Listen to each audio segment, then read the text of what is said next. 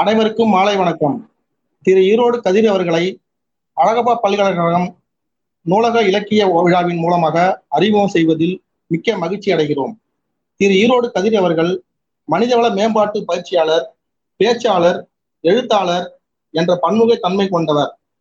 இவர் மனிதவள மேம்பாட்டு பயிற்சியாளராக பதினெட்டு ஆண்டுகளுக்கு மேல் அனுபவம் பெற்றவர். மேலும் இவர் பல்வேறு பல்கலைக்கழகங்கள் கல்லூரிகளுக்கு சென்று பேராசிரியர்களுக்கும் மாணவர்களுக்கும் பயிலரங்குகளை நடத்தி கொண்டிருப்பவர். மேலும் இவர் சிங்கப்பூர் இலங்கை ஆகிய மேலை நாடுகளுக்கு சென்று உரையாற்றியவர். இவர் கவிதைகள் சிறுகதைகள் என்று வாழ்வியல் சிந்தனைகளை தன் படைப்பின் மூலம் பல்வேறு இதழ்களில் கட்டுரையாக எழுதியவர். மேலும் ஊடகங்களில் குறிப்பாக ஜெயா தொலைக்காட்சி நியூஸ் செவன் ஆகிய ஊடகங்களில் வரவேற்புரை நிகழ்ச்சியில் சிறப்பு விருந்தினராக பங்கேற்று உரையாற்றியவர். திரு ஈரோடு கதிர் அவர்கள் இலங்கையில் உள்ள சக்தி தொலைக்காட்சியில் குட் மார்னிங் ஸ்ரீலங்கா எனும் தலைப்பில் சில வாரங்கள் உரை நிகழ்த்தியுள்ளார்கள். மேலும் இவர் இந்தியன் ஜூனியர் சேம்பர் மண்டலம் பதினேழின் இரண்டாயிரத்தி இரண்டாம் ஆண்டு மண்டல தலைவர் பொறுப்பினையும் வகித்தவர். மேலும் முப்பத்தெட்டு முறைக்கு மேல் இரத்த தானம் செய்துள்ளார். மேலும் ஈரோடு கதிர் ஐயா அவர்கள் இவர் எழுதிய புத்தகங்களான கிளையிலிருந்து வேறு வரை பெயரிடப்படாத புத்தகம் உறவினும் திரைக்கதை வேட்கை விளையாடு ஆகிய புத்தகங்கள் வாசகர்களிடம் பெருத்த வரவேற்பை பெற்றவையாகும். ஐயா அவர்களின் பணி மேலும் சிறக்க நூலக இலக்கிய விழாவின் சார்பாக வாழ்த்தி வணங்குகிறேன். நன்றி.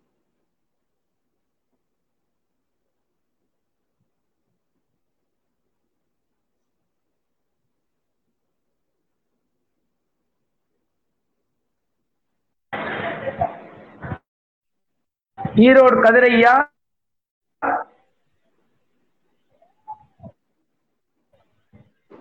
மேடை உங்களது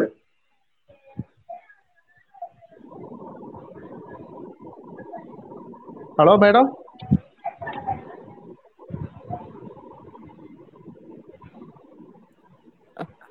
Kadir sir? Kadir sir, the screen is yours. You can continue. இன்றைய பொழுதை உங்களோடு இருக்க பணித்த காலத்திற்கு என்னுடைய முதல் நன்றிகள்.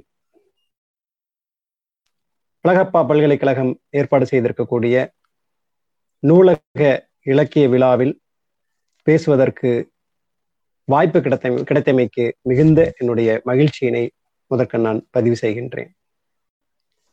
குறிப்பாக அன்பிற்கினிய நண்பர் திரு வெங்கடாச்சலம் கல்யாணி ஆகியோருக்கு என்னுடைய நன்றிகளை கூறி இந்த நிகழ்வில் தமிழகம் முழுவதும் இருந்து பங்கெடுத்துக் கொண்டிருக்கக்கூடிய உங்கள் அனைவருக்கும் என்னுடைய வணக்கங்களையும் பணிவன்போடு தெரிவித்துக் கொள்கின்றேன். இந்த நிகழ்ச்சி தொடங்குறப்போ கல்யாணி அவர்கள் வாழ பழகுவோம் அப்படிங்கிற தலைப்புக்கு நம்ம ஏற்கனவே வாழ்ந்துட்டு தானே இருக்கும் அப்படிங்கிற ஒரு கருத்தையும் சொல்லியிருந்தாங்க. அததான் என்னுடைய உரையினுடைய துவக்கமாகவும் நான் வச்சிருந்தேன். ஆனா இந்த தலைப்பை நான் கொடுத்தப்போ வெங்கடாச்சலம் சார் இதுக்கான ஒரு தேதியை கேட்டுட்டு ஒரு தலைப்பு கொடுங்க தலைப்பு கொடுங்க தலைப்பு கொடுங்கன்னு சொல்லி அவசரப்படுத்துறப்போ இந்த வாழ பழகுவோம் அப்படிங்கிற சொல் நம்மளை சுத்தி பெருமளவுல புழக்கத்துல இருந்துச்சு. சரி அவர் ஏதோ ஒரு தலைப்பு கேட்கிறாரு நம்மளும் அவசரத்துக்கு ஒண்ணு கொடுத்துருவோமே அப்படின்னு சொல்லிட்டு நம்ம சுற்றி பெருமளவில் புழங்கி கொண்டிருக்கக்கூடிய இந்த சொல்லை எடுத்து கொடுத்துருவோம்னு சொல்லிட்டு நானும் வேகமா வாழ பழகுவோம் அப்படின்னு சொல்லிட்டு தலைப்பை வந்து அவருக்கு அனுப்பி வச்சிட்டேன். ஆனா வாழ பழகுவோம் அப்படின்னு சொல்ற இடத்துல நம்ம ஏற்கனவே வாழ்ந்துட்டு தானே இருக்கோம். இன்னும் வாழாம இல்லையே. அந்த சூழலில் திரும்பவும் அப்படியான ஒரு தலைப்பை ஏன் வைக்கணும் அப்படின்னு பாக்குறப்போ நான் பேச போறது நூலகர்களுக்காக அப்படின்னு சொல்றப்போ நூலகர்கள் எல்லாருமே வாழ்ந்துட்டு தான் இருக்காங்களா அப்படிங்கிற ஒரு கேள்வி எழுப்பும் பொழுது அவர்கள் வாழ்ந்து கொண்டு இருந்தாலும் வாழ பழகுவது என்பது தேவை அப்படிங்கிற காரணத்துக்காக இந்த தலைப்பு மிக பொருத்தமானதா இருக்கிறதா தான் நான் கருதுறேன். நிறைய நூலகர்களை சந்திக்கிறேன்.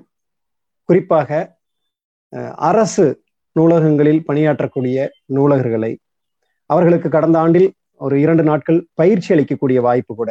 உம், ஈரோடு நகரத்துல நடந்த ஒரு பயிலரங்க நிகழ்ச்சியில தமிழகம் முழுவதும் இருக்கக்கூடிய மாவட்ட நூலக அதிகாரிகள் மாவட்டத்தில் இருக்கக்கூடிய மற்ற இரண்டு நூலகர்கள் அப்படின்னு சொல்லி தேர்ந்தெடுக்கப்பட்ட நூலகர்களுக்கு பயிற்சி அளிக்கக்கூடிய ஒரு வாய்ப்பு கிடைத்தது.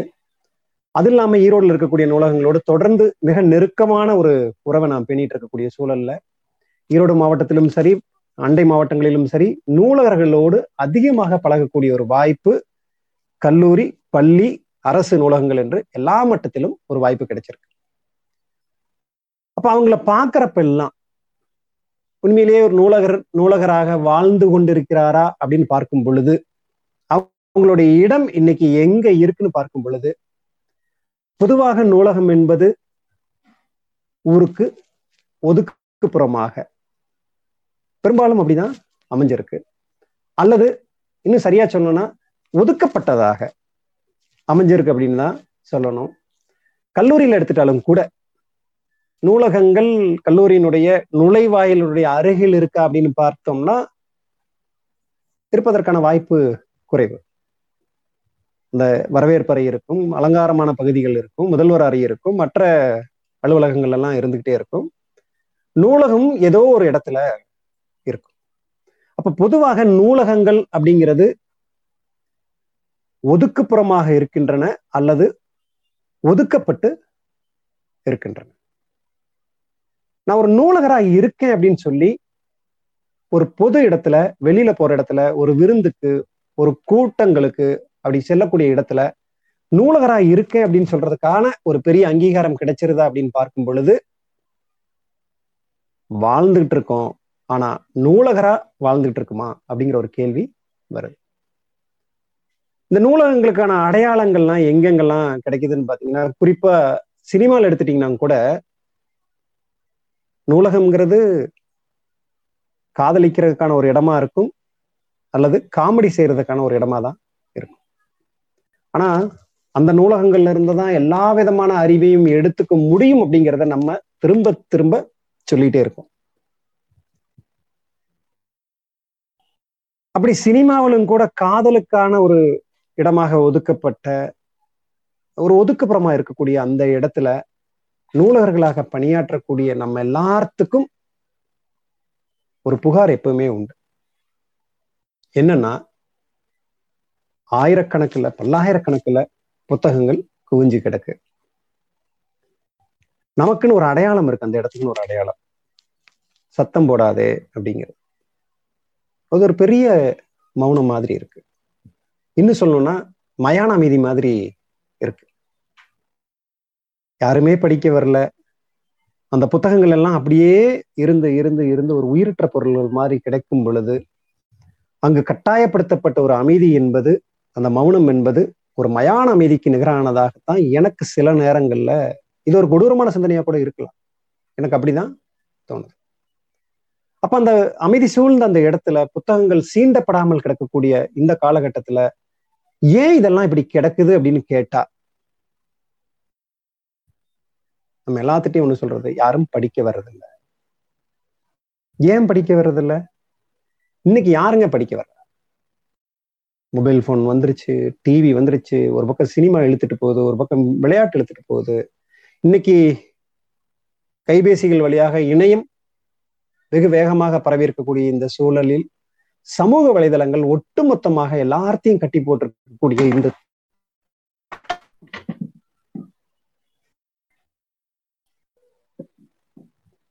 ஒட்டுமொத்தமாக கட்டி போடப்பட்டிருக்கக்கூடிய இந்த தருணத்தில்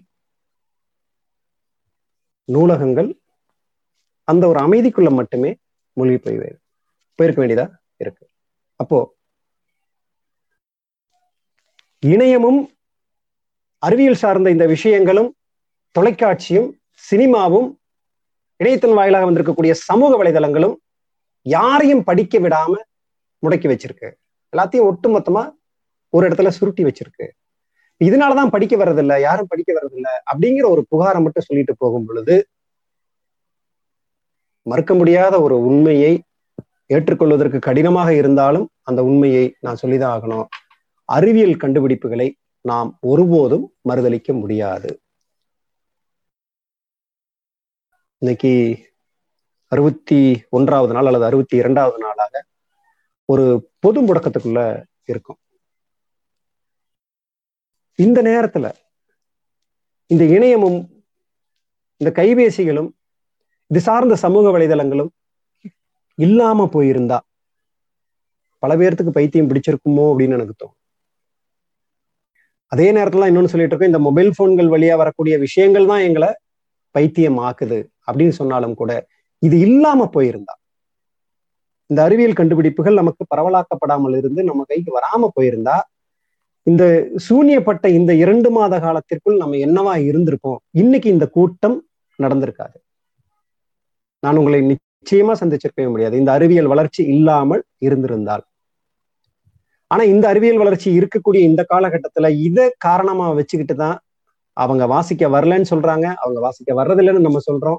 வாசிப்பதற்கான வாய்ப்புகளே கிடைக்கல அப்படிங்கிறதையும் சொல்றோம்.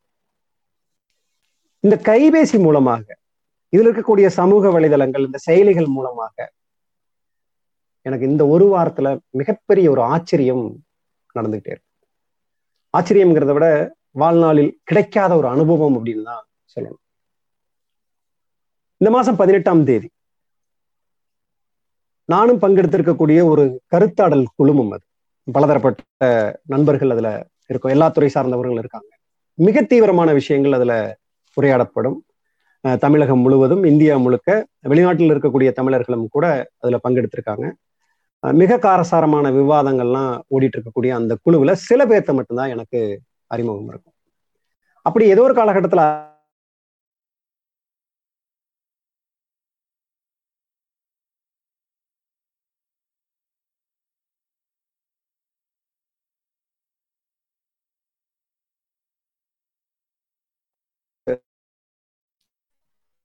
அந்த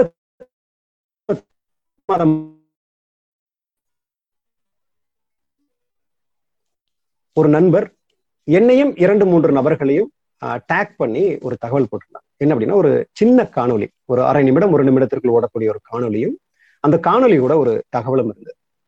நான் அதை அந்த குழுமத்துக்குள்ள போய் பார்க்கல. குழுமத்துக்குள்ள எப்போதான் போவேன் போய் கவனிக்கல. அவர்கிட்ட இருந்து தனிப்பட்ட முறையில எனக்கு அந்த காணொலியும் அந்த செய்தியும் வந்திருந்துச்சு. அந்த செய்தியில குறிப்பிடப்பட்டிருந்த விஷயம் என்னன்னா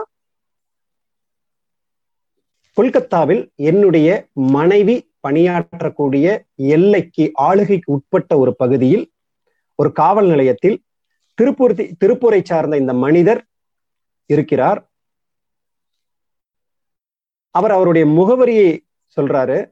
அவருடைய அடையாளம் கண்டு அந்த குடும்பத்தோடு சேர்க்கணும் அப்படிங்கிற ஒரு தகவலோடு அந்த காணொளி இருந்துச்சு.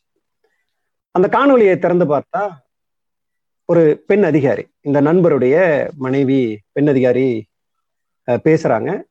ஒரு வயதான நபர் அறுபது வயதுகளை கடந்த ஒரு நபர் ரொம்ப ஒடிசலாக ரொம்ப ஏழ்மையினுடைய அடையாளத்தோட இருக்கக்கூடிய அந்த நபர் அந்த காணொலியில இருக்கார். இவங்க கேட்கிறாங்க ஐயா யார் நீங்க? எப்படி வந்தீங்க? அவர் அவரோட பேரை சொல்றாரு. என் பேரு துரைசாமி. நான் திருப்பூர்ல அப்படின்னு சொல்லிட்டு ஒரு இடத்த சொல்றாரு. ஒரு சுருக்கமான ஒரு அட்ரஸ் சொல்றாரு. அங்கிருந்து வந்தேன். எப்படி வந்தீங்க? அது எப்படி வந்தனே தெரியல. எங்கேயோ கிளம்பி ஹைதராபாத் எல்லாம் போய் சுத்தி முடிச்சு சிக்கி சீரழிஞ்சு கடைசியா இங்க வந்து சேர்ந்திருக்கேன். அடுத்து கேக்குறாங்க சாப்பிட்டீங்களா? இல்லம்மா சாப்பிடல. எதுவுமே நிக்க மாட்டேங்குது. சாப்பிட்டா அது பாட்டுக்கு போயிட்டே இருக்குது. அந்த காணொலியை மட்டும் பகிர்ந்து இந்த தகவலை கொடுத்திருந்தார்.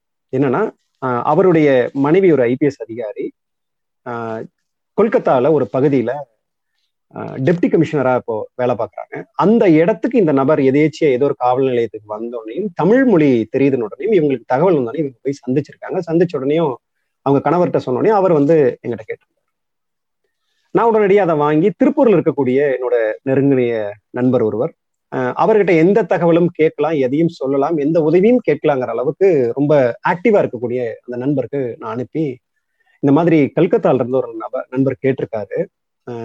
இவரோட முகவரியை கண்டுபிடிக்க முடியுமா அப்படின்னு சொல்லி அவர் சொன்னார் அண்ணா ஒரு ஒரு மணி நேரம் டைம் கொடுங்க கரெக்டா ஒரு மணி நேரத்துக்குள்ள அதை அங்க இருக்கக்கூடிய நண்பர்கள் மத்தியில அனுப்பி சமூக வலைதளங்கள் மூலமாக அனுப்பி அவர் சொல்லியிருக்கக்கூடிய முகவரிக்கு ஆட்கள் நேர்ல போய் அந்த குடும்ப உறவுகளை கண்டுபிடிச்சு அவங்க கிட்ட இருந்து முகவரியை எழுதி வாங்கிட்டு ஆமா இப்படி ஒரு பெரியவர் எங்க வீட்டுல இருந்து காணாம போயிட்டார். எப்ப காணாம போயிட்டார்? ரெண்டு வருஷத்துக்கு முன்.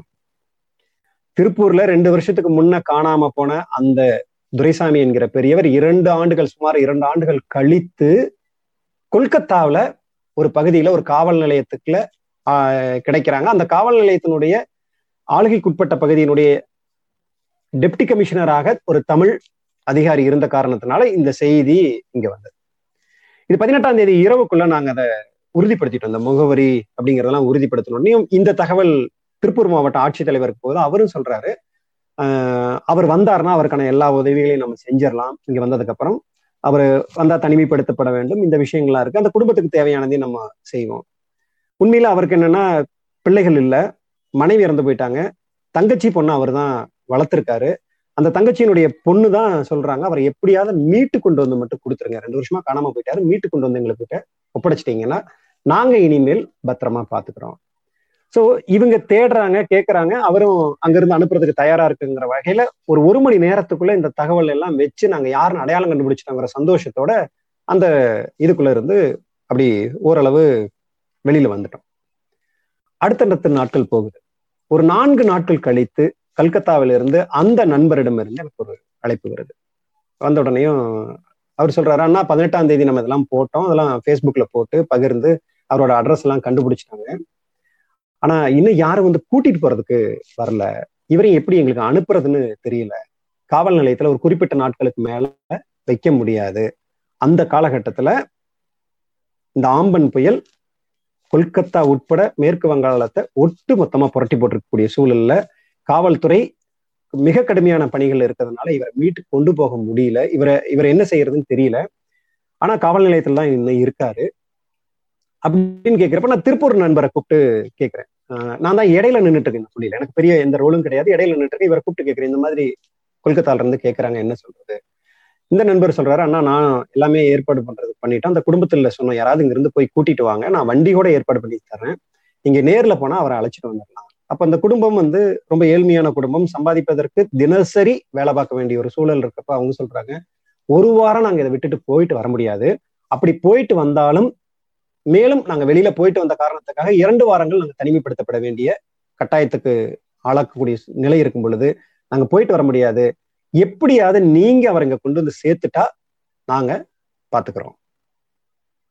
அப்ப இவர் சொல்றாரு நான் எப்படியாவது நான் வாகனம் எல்லாம் ஏற்பாடு பண்ணி இங்கிருந்தே ஒரு காரை கொல்கத்தாவுக்கு அனுப்பி திருப்பூர்ல இருந்து ஒரு காரை கொல்கத்தாவுக்கு அனுப்பி யாராவது கூட அனுப்பி தனியா ஒரு ஓட்டுநரை மட்டும் அனுப்ப முடியாது. ஏன்னா அந்த அறுபது வயது துரைசாமி என்பவர் சற்று மனநலம் பாதிக்கப்பட்ட நிலையிலும் இருக்கார்.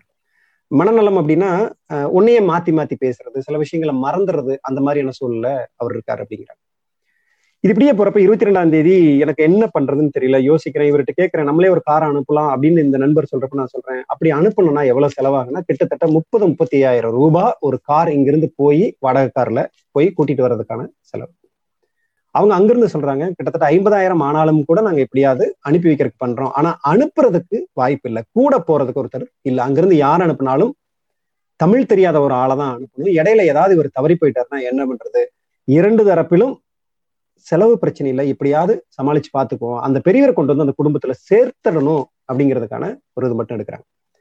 நான் ரொம்ப யதார்த்தமா இந்த இடத்துல யோசிக்கிறேன். ரெண்டு பேர்த்திட்டையுமே சொல்றேன். இன்னைக்கு இருக்கிற சூழல்ல ஒரு ஐம்பதாயிரம் ரூபாயோ முப்பத்தையாயிரம் ரூபாயோ செலவு பண்றது அப்படிங்கிறது பல குடும்பங்களுக்கு சோறு போடுறதுக்கான ஒரு தொகையா கூட இருக்கும். அப்ப இந்த விஷயத்தை இன்னும் கொஞ்சம் யோசிப்போம். இன்னும் ஒரு நாள் ரெண்டு நாள் யோசிப்போம். நான் அவர்கிட்ட சொன்னது என்ன ஒரு இருபத்தி நாலு மணி நேரம் நம்ம யோசிப்போம். இருபத்தி நாலு மணி நேரம் கழிச்சு நமக்கு என்ன தோணுதோ முயற்சி எடுப்போம் அப்படின்னு சொல்லிட்டு உடனடியாக நான் செய்த விஷயம் கல்கத்தால இருக்கக்கூடிய அந்த நண்பரையும் திருப்பூர்ல இருக்கக்கூடிய நண்பரையும் இணைச்சு ரெண்டு பேத்துக்கு ரெண்டு பேர்த்துடைய எண்களையும் பரிமாறிட்டு ஒரு வாட்ஸ்அப் குழுமம் உருவாக்குறேன். நாங்க மூணு பேர் மட்டும் இருக்கக்கூடிய ஒரு குழுமம் உருவாக்குறோம். மிஷன் துரைசாமி ரெஸ்கியூ அப்படின்னு சொல்லிட்டு ஒரு குழுமத்தை உருவாக்குறோம். இந்த குழுமத்தை உருவாக்கின உடனே கொல்கத்தா நண்பர் தன்னுடைய மனைவி அந்த ஐபிஎஸ் அதிகாரியை இந்த குழுமத்துல கொண்டு வந்து இணைக்கிறாரு. அன்றைக்கு மாலையிலேயே இன்னொரு நண்பரை கொல்கத்தாவை சார்ந்த ஒரு தமிழ் நண்பரை கொண்டு வந்து அந்த குழுமத்துல இணைக்கிறாங்க. இந்த இருபத்தி நாலு மணி நேரத்துல ஏதாவது முடிவு எடுத்துக்கோன்னு சொல்லிட்டு அந்த குழுமத்தை உருவாக்கின உடனேயும் அடுத்த நாள் காலையிலக்குள்ள ஒரு தீர்வு வருது. என்ன அப்படின்னா திருப்பூர்ல இருந்து இங்க இருக்கக்கூடிய தொழிலாளர்களை மேற்கு வங்காளத்திற்கு அழைத்து செல்லக்கூடிய பேருந்து போக்குவரத்து அவ்வப்போது நடந்து வருது அப்படிங்கிற ஒரு தகவல் வருது.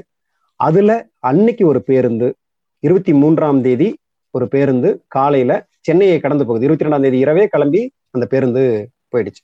கிட்டத்தட்ட அந்த பேருந்தினுடைய நேரம் வந்து இரண்டு நாட்களுக்கு மேல பயணிக்கணும். இருபத்தி மூணாம் தேதி காலையில முதல் நாள் வந்து அந்த புதிய நண்பர் மூணாவது வந்த நண்பர் சொல்றாரு. ஒரு பேருந்து அங்கிருந்து கிளம்பி வருது. மேற்கு வங்கத்துல ஒரு கிராமத்துக்குள்ள கொண்டு வந்து ஆட்களை இறக்கி விட்டுட்டு போறதுக்காக வர்றாங்க. அந்த பேருந்து இருபத்தி நான்காம் தேதி ஆஹ், மா இரவுக்குள்ள அங்க வரணும்னு நினைக்கிறேன். இருபத்தி ரெண்டாம் தேதி வந்து அஹ், இருபத்தி மூன்றாம் தேதி கிளம்பி இருக்கக்கூடிய பேருந்து ஆஹ், நாற்பத்தெட்டு மணி நேரம் பயணத்துக்கு மேல வரணும். எனக்கு அந்த நேரம் மட்டும் சரியா தெரியல. அப்போ அவர் என்ன பண்றாருன்னா அந்த பேருந்தினுடைய ஓட்டுநர்கள் யாருன்னு தகவலை வாங்கி அவங்களையும் அந்த குழுவுல இணைக்கிறாங்க. குழுவுல இணைச்ச உடனே அங்க இருக்கக்கூடிய ஐபிஎஸ் அதிகாரி கேட்கறாங்க எனக்கு இங்கிருந்து அவருடைய அடையாள அட்டை ஏதாவது வாங்கி கொடுங்க அந்த பெரியவரோடது. அல்லது அங்க இருக்கக்கூடிய காவல் நிலையத்திலிருந்து புகார் இந்த புகார் கொடுத்ததுக்கான அத்தாட்சியை வாங்கி கொடுங்க அப்படின்னு கேட்டதுக்கு அப்புறம் நேற்று இந்த விஷயங்கள் எல்லாம் அவங்களுக்கு படிப்படியா படிப்படியா போய் சேருது. அவருக்கு அடையாள அட்டை எதுவும் கிடையாது. காவல்துறையினுடைய அறிக்கையை மட்டும் அனுப்பின உடனே அவங்க சொல்லிட்டாங்க நாங்க இதை வச்சு ஏற்பாடு பண்ணி நாங்க எப்படியாவது அனுப்பிடலாம் நேற்று இரவு ஒரு எட்டு மணி சுமாருக்கு இந்த பேருந்து மேற்கு வங்கத்துல இருக்கக்கூடிய ஒரு கிராமத்துல அந்த ஆட்களை இறக்கி விடுறதுக்காக போறாங்க. அப்படி போனதுக்கு அப்புறம் அங்க நான்கு மணி நேர காத்திருப்புல எல்லா பிரயாணிகளையும் பரிசோதிச்சு ஒரு மணிக்கு ராத்திரி ஒரு மணி அளவுல அந்த கிராமத்துல கொண்டு போய் அந்த நபர்களை இறக்கி விட்டுட்டு அந்த பேருந்து அங்கிருந்து திரும்பி வருது. அந்த சூழலுக்குள்ள கொல்கத்தால இருந்து இந்த புயல் இந்த பாதிப்புகளையும் கடந்து அந்த சூழலுக்குள்ள இருந்து ஐபிஎஸ் அதிகாரி எல்லா ஏற்பாடுகளையும் செய்து தன்னுடைய காரை அனுப்பி தன்னுடைய ஓட்டுநரை அனுப்பி அந்த மூன்றாவது அந்த கொல்கத்தா நண்பர் மூலமாக அந்த துரைசாமி என்க என்பவரை நேத்து ராத்திரி நடு இரவுக்கு பிறகு கொல்கத்தால இருந்து ஒரு நூத்தி இருபத்தி அஞ்சு கிலோமீட்டர் தாண்டி வரக்கூடிய வழியில ஒரு டோல்கேட்ல வந்து இவங்களை வெயிட் பண்ண சொல்லி அந்த பேருந்து வரக்கூடிய நேரத்துக்காக காத்திருந்து அது ஒரு மணிக்கு அந்த கிராமத்துல இருந்து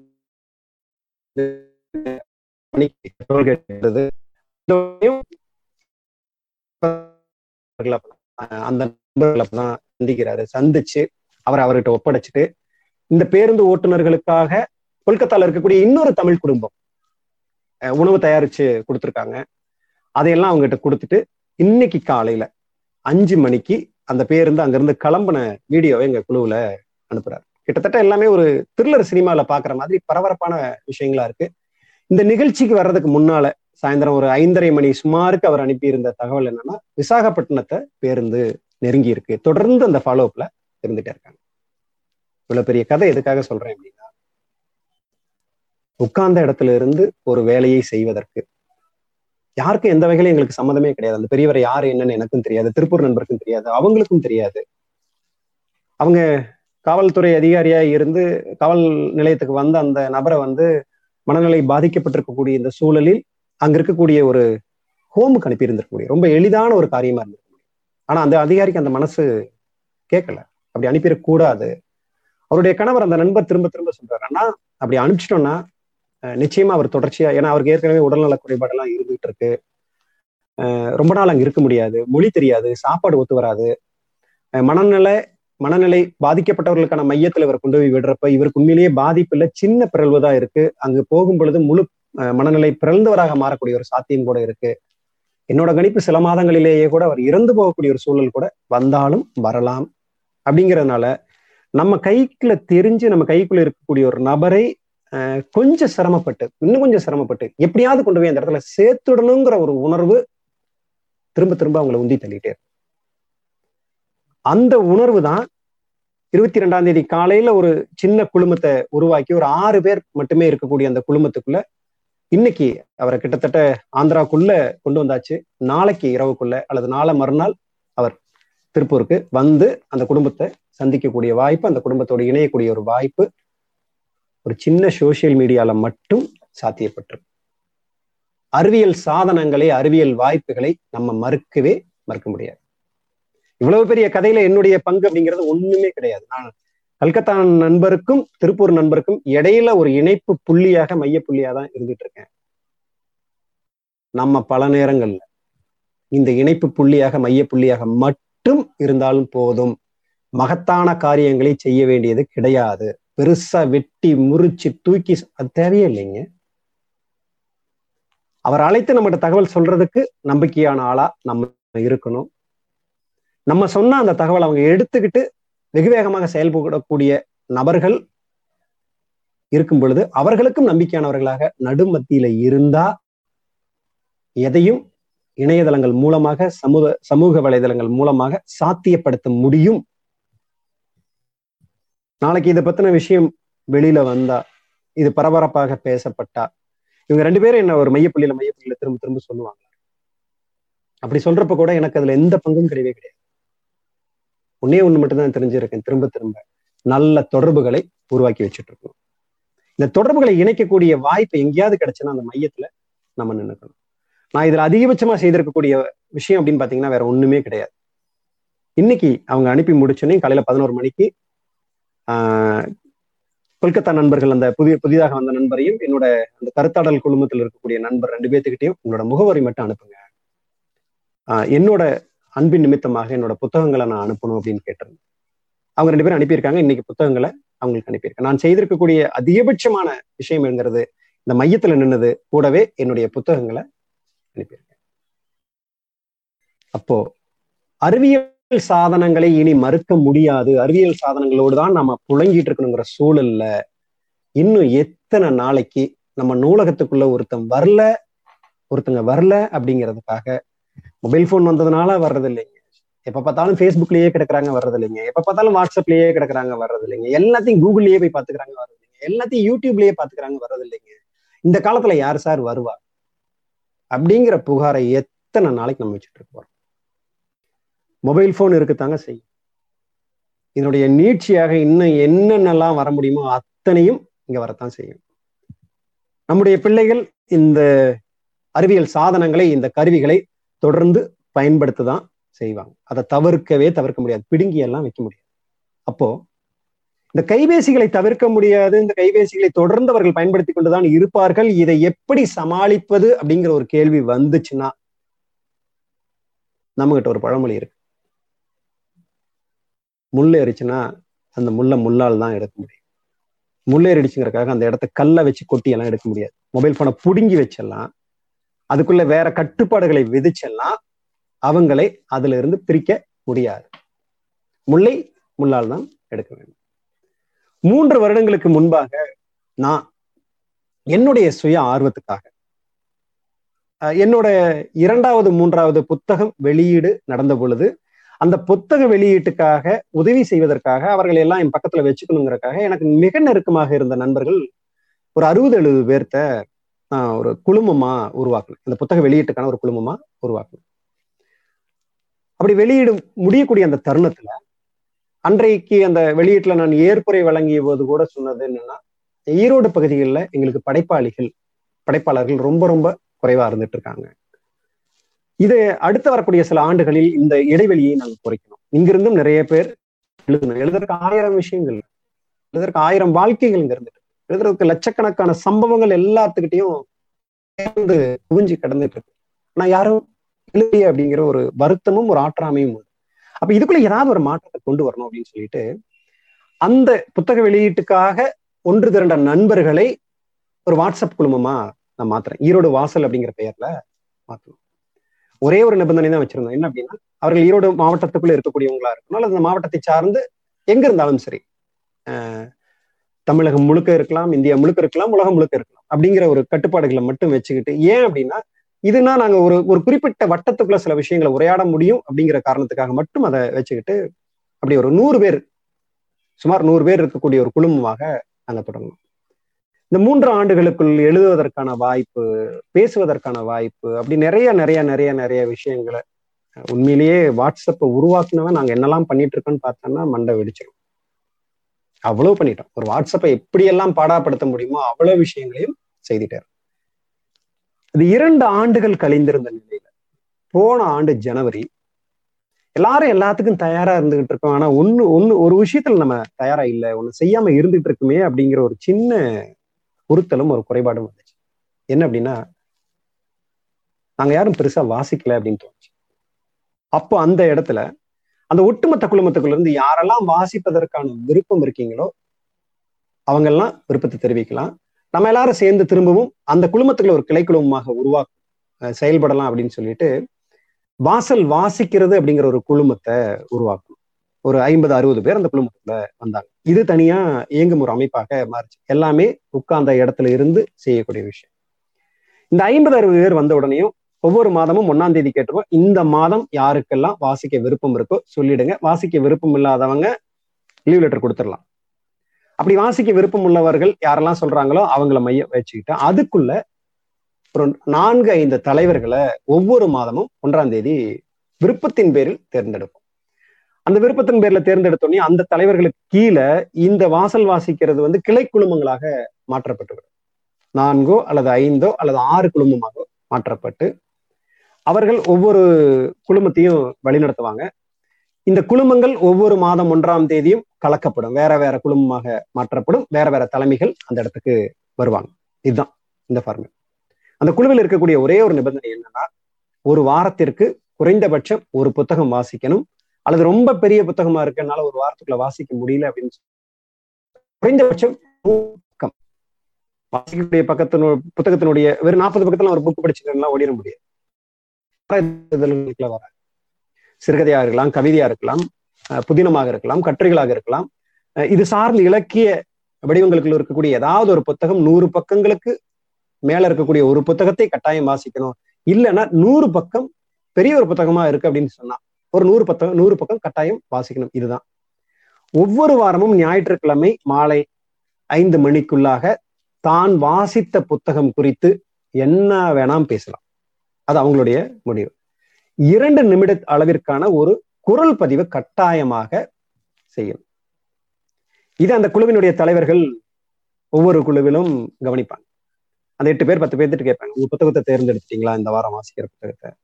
இந்த புத்தகத்தை வாசிக்க ஆரம்பிச்சிட்டீங்களா? எவ்வளவு பக்கம் வாசிச்சிருக்கீங்க? சில பேர் வந்து அந்த வாசிச்சதுல ஏதாவது சுவாரஸ்யமான விஷயம் இருந்தா பகிர்ந்துக்குங்க. இது எல்லாமே அவங்கள ஒரு மாதிரி ஊக்குவிக்கிறதுக்காக.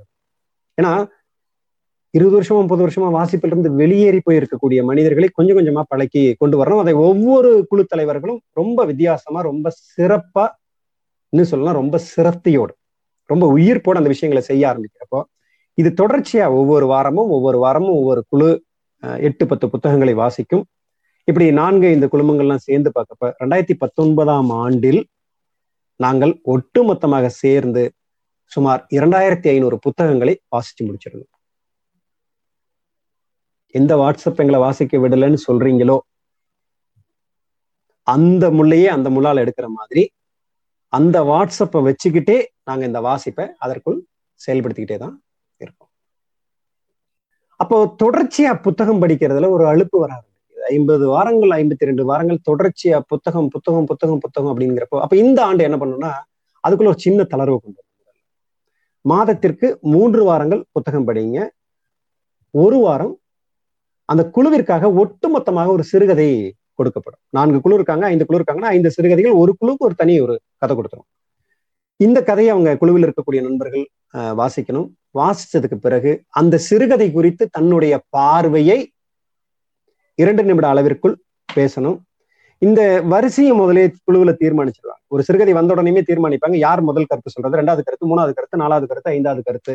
இந்த கருத்து வரக்கூடியதுலயும் என்ன பண்ணுவோம்னா யார் ரொம்ப ஆழமான ஒரு பார்வை வைக்கிறாங்களோ யார் வித்தியாசமான ஒரு மாற்று பார்வை வைக்க முடியும்னு நினைக்கிறாங்களோ அவங்கள வரிசையினுடைய பின்னுக்கு தள்ளிட்டு யார் படித்ததை படித்த விதமாக சொல்ல வருமோ? இன்னும் வேற மாற்றுப்பார்களை நான் யோசிக்க முடியலன்னு சொல்றாங்களோ? அது எல்லாமே அவங்களோட சுதந்திரம் தான். அவங்கள முன்வரிசையில் அப்படி நிறுத்திட்டு ஒரே ஒரு நிபந்தனை முன்னால ஒருத்தர் பேசினா அந்த கருத்து திரும்ப வராம ரிப்பீட் ஆகாம பார்த்துக்கணும். அதுதான் நிபந்தனை. இப்படி வாரத்திற்கு ஒரு சிறுகதையை ஒரு குழுவாக அமர்ந்து வாசித்து ஒருத்தரோட கருத்துல இருந்து இன்னொரு கருத்து கண்டுபிடிச்சு இன்னொரு கருத்து இன்னொரு கருத்து இன்னொரு கருத்துன்னு சொல்லிட்டு ஒரு கதையை எட்டு பத்து பேர் பிரிச்சு மேயக்கூடிய வல்லமையும் கிடைச்சிருச்சு. இதன் வாயிலாக இப்ப என்ன கிடைச்சிருக்குன்னா மாதத்திற்கு மூன்று புத்தகங்கள் வாரத்திற்கு ஒரு சிறுகதை. ஒரு சிறுகதையை வெவ்வேறு கோணங்களில் நான் அலச முடியும். இது எல்லாத்தையும் தாண்டி இந்த நாற்பது ஐம்பது அறுபது பேரும் தேர்ந்தெடுக்கக்கூடிய இன்னொரு விஷயம் தேர்ச்சி அடைஞ்சிருக்கக்கூடிய இன்னொரு விஷயம்.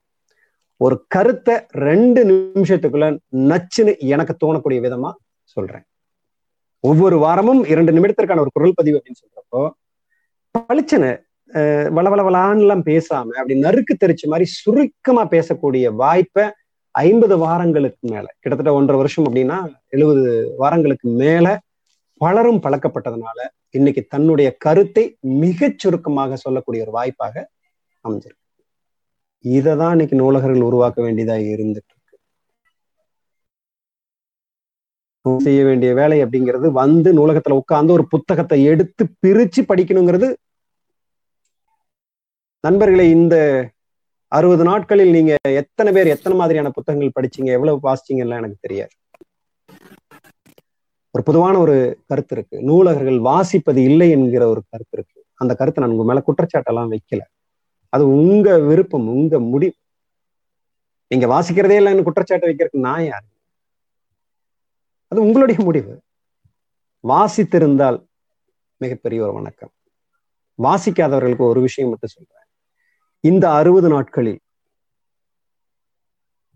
இணையதளத்தில் மட்டும் சிறுகதைகளாக மட்டும் நான் வாசித்தது மூன்று லட்சம் சொற்களுக்கு மேலானது.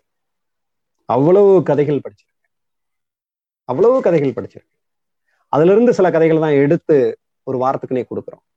இந்த சிறுகதைகள் கொடுப்பதிலும் விதி விதவிதமா செய்ய ஆரம்பிக்கும் மிகச் சமீபத்துல எழுதப்பட்ட கதைகள் சொல்லிட்டு ஒரு வாரத்துக்கு ஒரு வாரத்துக்கு கீரா எழுதுன கீராஜ நாராயணன் அவர்கள் எழுதின கதைகளை மட்டும் ஒரு வாரத்துக்கு கொடுக்குறோம் ஒரு வாரத்துக்கு அசோகமித்திரன் எழுதின கதைகள் மட்டும் கொடுக்குறோம் ஒரு வாரத்துக்கு அறுபது எழுபது எண்பது ஆண்டுகளுக்கு முன்பு எழுதப்பட்ட கதைகள் அப்படிங்கிற மாதிரி மட்டும் கொடுத்துருக்கோம். சமீபத்துல மௌனி எழுதின புதுமை பித்தன் எழுதின ஆயிரத்தி தொள்ளாயிரத்தி நாற்பதுகளில் எழுதப்பட்ட கதைகளை மட்டும் எடுத்து கொடுத்து இந்த கதையை நீங்க படிங்க உள்ளுக்குள்ள தேடி தேடி தேடி தேடி போங்க பிரிச்சு மேய்ங்க அப்படிங்கிற ஒரு வாய்ப்பை கொடுத்துக்கிட்டே இருக்கோம். அப்போ இன்னைக்கு எது நம்மளை தடுக்குதுன்னு சொல்றோமோ அத பக்கத்துல உட்காந்துட்டு புலம்பிட்டு இந்த வாட்ஸ்அப் வந்ததுல இருந்து இந்த ஃபேஸ்புக் வந்ததுல இருந்து இது வந்ததுல இருந்து அது வந்ததுன்னு சொல்லாம ஃபேஸ்புக்கையும் வாட்ஸ்அப்பையும் இருக்கக்கூடிய ஒவ்வொரு செயலிகளையும் எப்படி காத்திரமா பயன்படுத்துறதுங்கிறதா இன்றைய தேவை. நூலகங்கள் உயிர்ப்போட இருக்கணும்னா அங்க இருக்கக்கூடிய புத்தகங்கள் வாசிக்கப்படணும்னா அந்த புத்தகங்களை தாண்டி பல்வேறு திசைகளில் இருக்கக்கூடிய வா இருக்கக்கூடிய விஷயங்கள் எல்லாம் வாசிக்கப்படணும் அப்படின்னு சொன்னா நூலகர்கள் இன்னைக்கு இருக்கக்கூடிய இந்த வாய்ப்பை எதை நீங்க முள்ளுன்னு நினைக்கிறீங்களோ அந்த முள்ள முள்ளால் எடுக்கிற மாதிரி அந்த வாய்ப்பையே பயன்படுத்தி அந்த வாய்ப்பில் இருந்து வென்றெடுக்கக்கூடிய ஒரு விஷயத்தை இன்னைக்கு செஞ்சாங்க. சமீபத்துல படிச்ச ஒரு கதை தான் உங்ககிட்ட நான் இப்ப பகிர்ந்துக்கணும்னு நினைக்கிறேன். அசோகமித்திரன் ஆயிரத்தி தொள்ளாயிரத்தி அறுபதாம் ஆண்டு எழுதின கதை அது. கதையினுடைய வயது அறுபது. அந்த கதையில ஒரு மூன்று கதாபாத்திரங்கள். இருபது வயதுகளில் இருக்கக்கூடிய ஸ்ரீராம் என்கிற ஒரு கதாபாத்திரம்.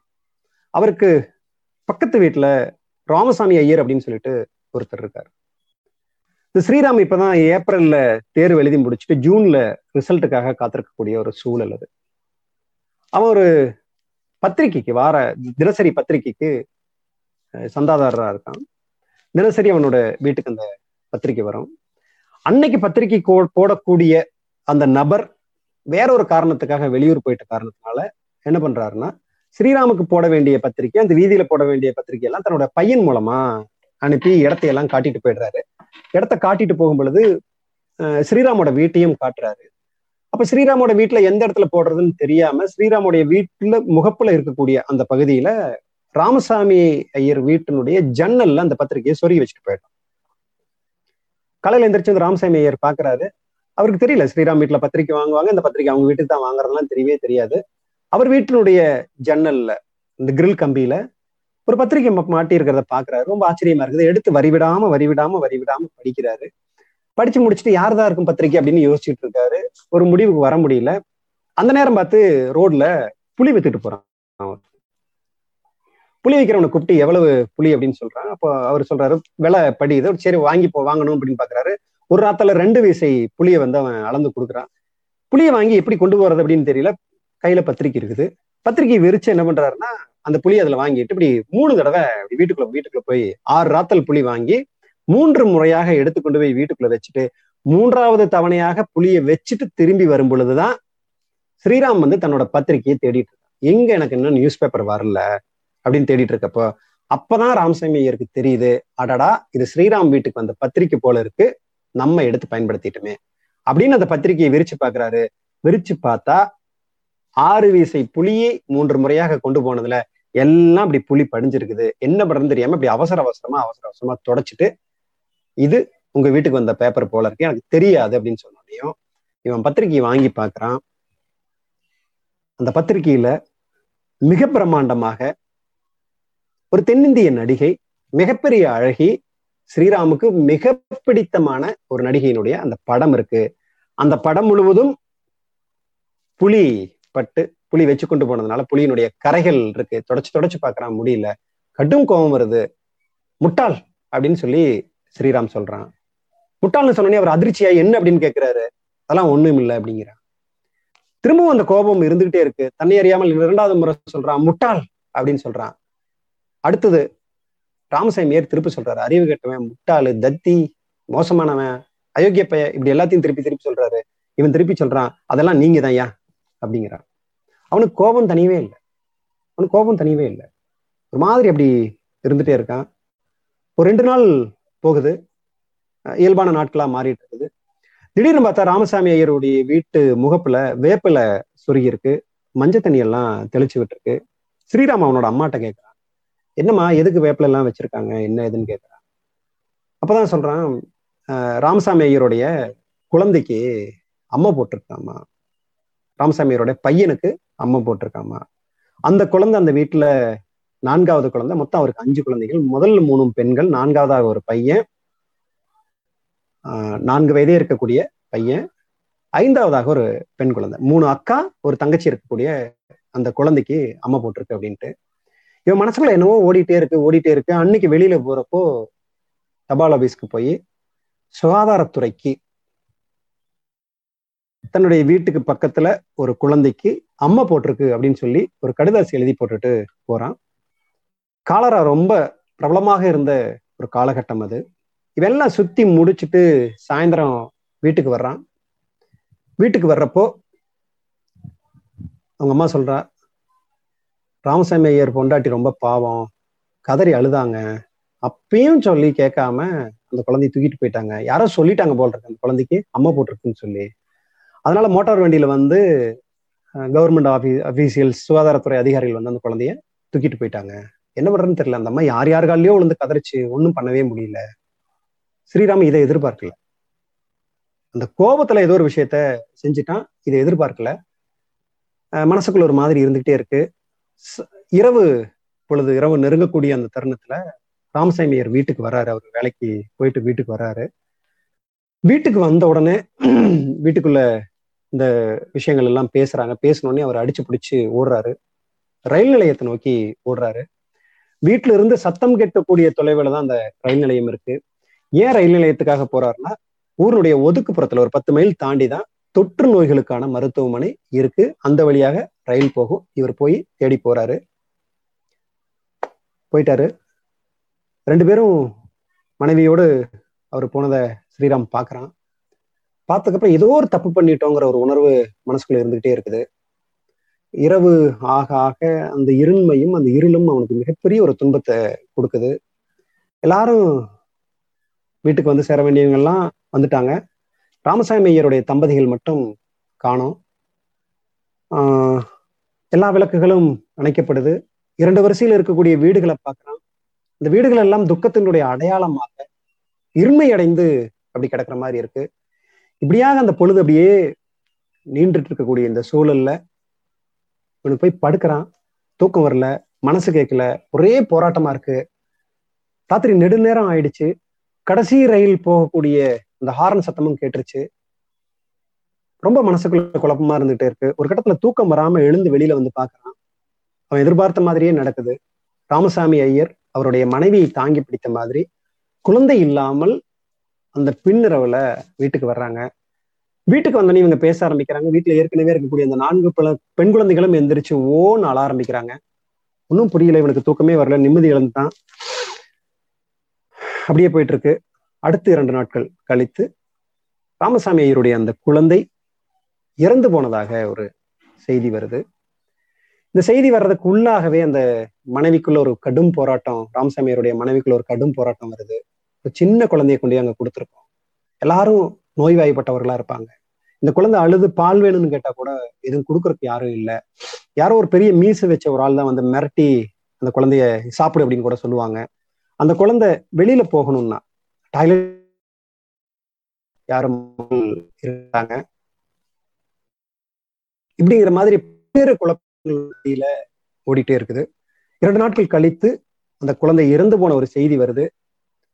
அம்மை போட்டதால் தொற்று நோய் சாத்தியம் இருக்கக்கூடிய காரணத்தினால் அந்த குழந்தைய கொடுக்காம அவர்களே அடக்கம் செய்துட்டாங்க அப்படிங்கிற ஒரு செய்தியும் வருது. ஸ்ரீராம் ரொம்ப இடிஞ்சு போயிடலாம் அடுத்த நாள் காலையில ராமசாமி ஐயர் வீட்டுக்கு போறான். போனோடனே அவர் இப்படி நிமிர்ந்து பாக்குறாரு முகத்துல எந்த சலனமும் இல்லாம என்ன? அப்படின்னு கேக்குறாரு. இல்ல. உங்க பையனுக்கு அம்மை போட்டிருக்குன்னு தகவல் சொன்னது யாருன்னு தெரியுமான்னு கேட்டான் ராமசாமி ஐயர் சொல்றாரு இனிமேல் யாரா இருந்தா என்ன? அது நான் தான் அப்படிங்கிறான். என்ன சொல்ல வந்திருக்க?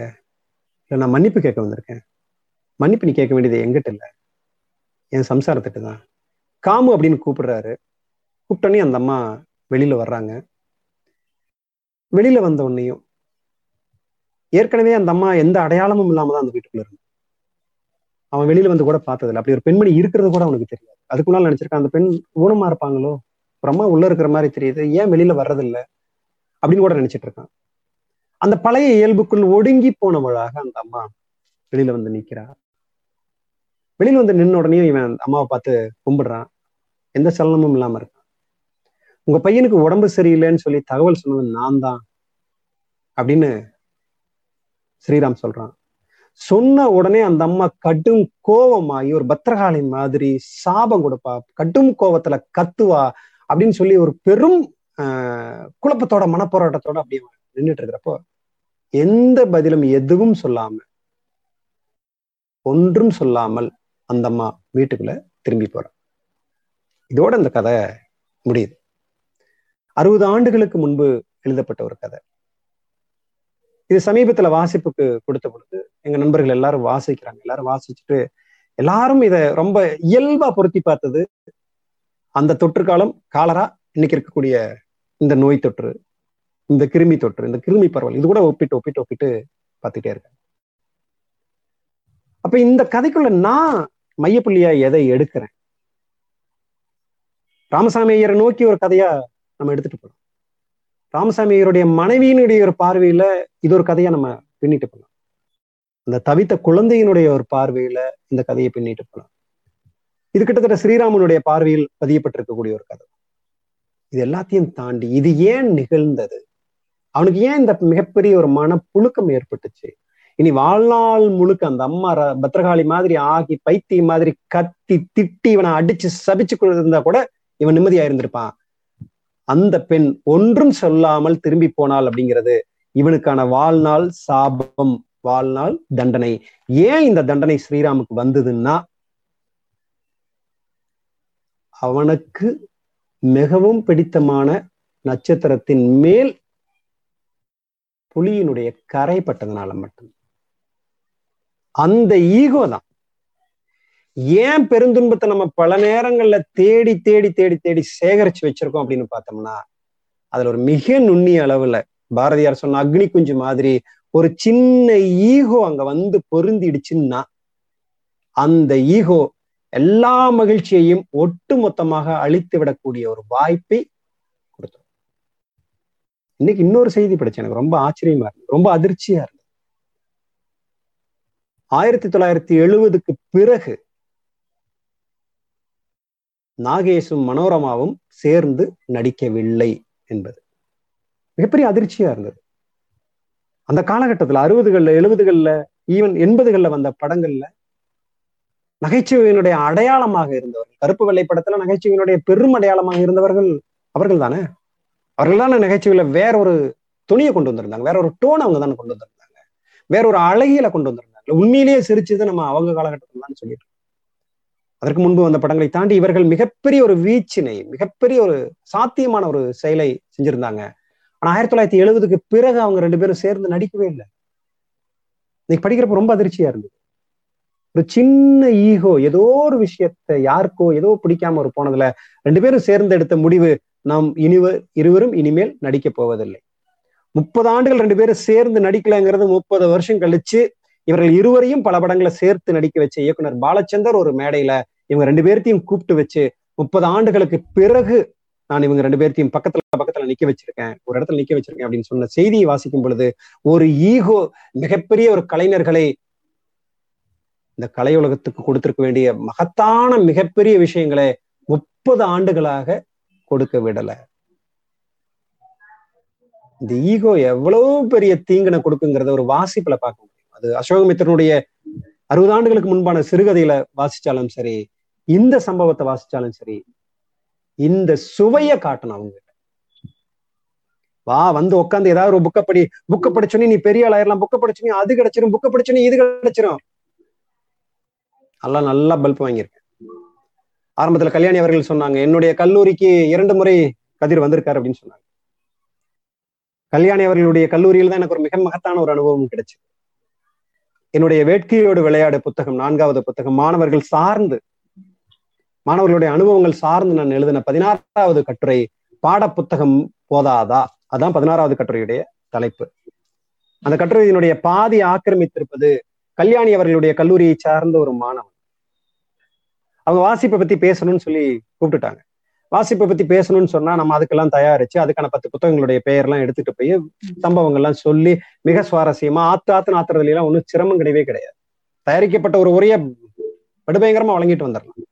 அப்படி நான் ஒரு கூட்டத்துல அவங்க போய் நின்னு அப்படி நின்னு வாசிப்பு ஏன் தெரியுமா? வாசிப்பு எவ்வளவு முக்கியம் தெரியுமா? வாசிக்கிறனால என்னெல்லாம் கிடைக்கும் தெரியுமா? எல்லாத்தையும் எல்லாத்தையும் எல்லாத்தையும் அப்படி ஆத்து ஆத்துன்னு ஆத்தி முடிச்ச உடனே ஒரு பையன் எந்திரிச்சான். புத்தகம் படிங்க புத்தகம் படிங்கன்னு சொல்றீங்க. சப்ஜெக்டை படிச்சாவே வேலை கிடைக்கிறது இல்ல சப்ஜெக்ட் இல்லாம மத்த புத்தகங்களை படிச்சவங்க தான் ஜெயிக்க முடியுமா? ஏன் எங்களை மாதிரி படிக்காதவங்க எல்லாம் ஜெயிக்க முடியாதா? எங்களை மாதிரி படிக்காதவங்களும் ஜெயிச்சிருக்காங்களே? அதாவது பாடப்புத்தகம் தவிர்த்து வேற புத்தகம் படிக்காதவங்களும் ஜெயிச்சிருக்காங்களே அப்படிங்கிற ஒரு கேள்விய அவன் சத்தமா எழுப்புறான்.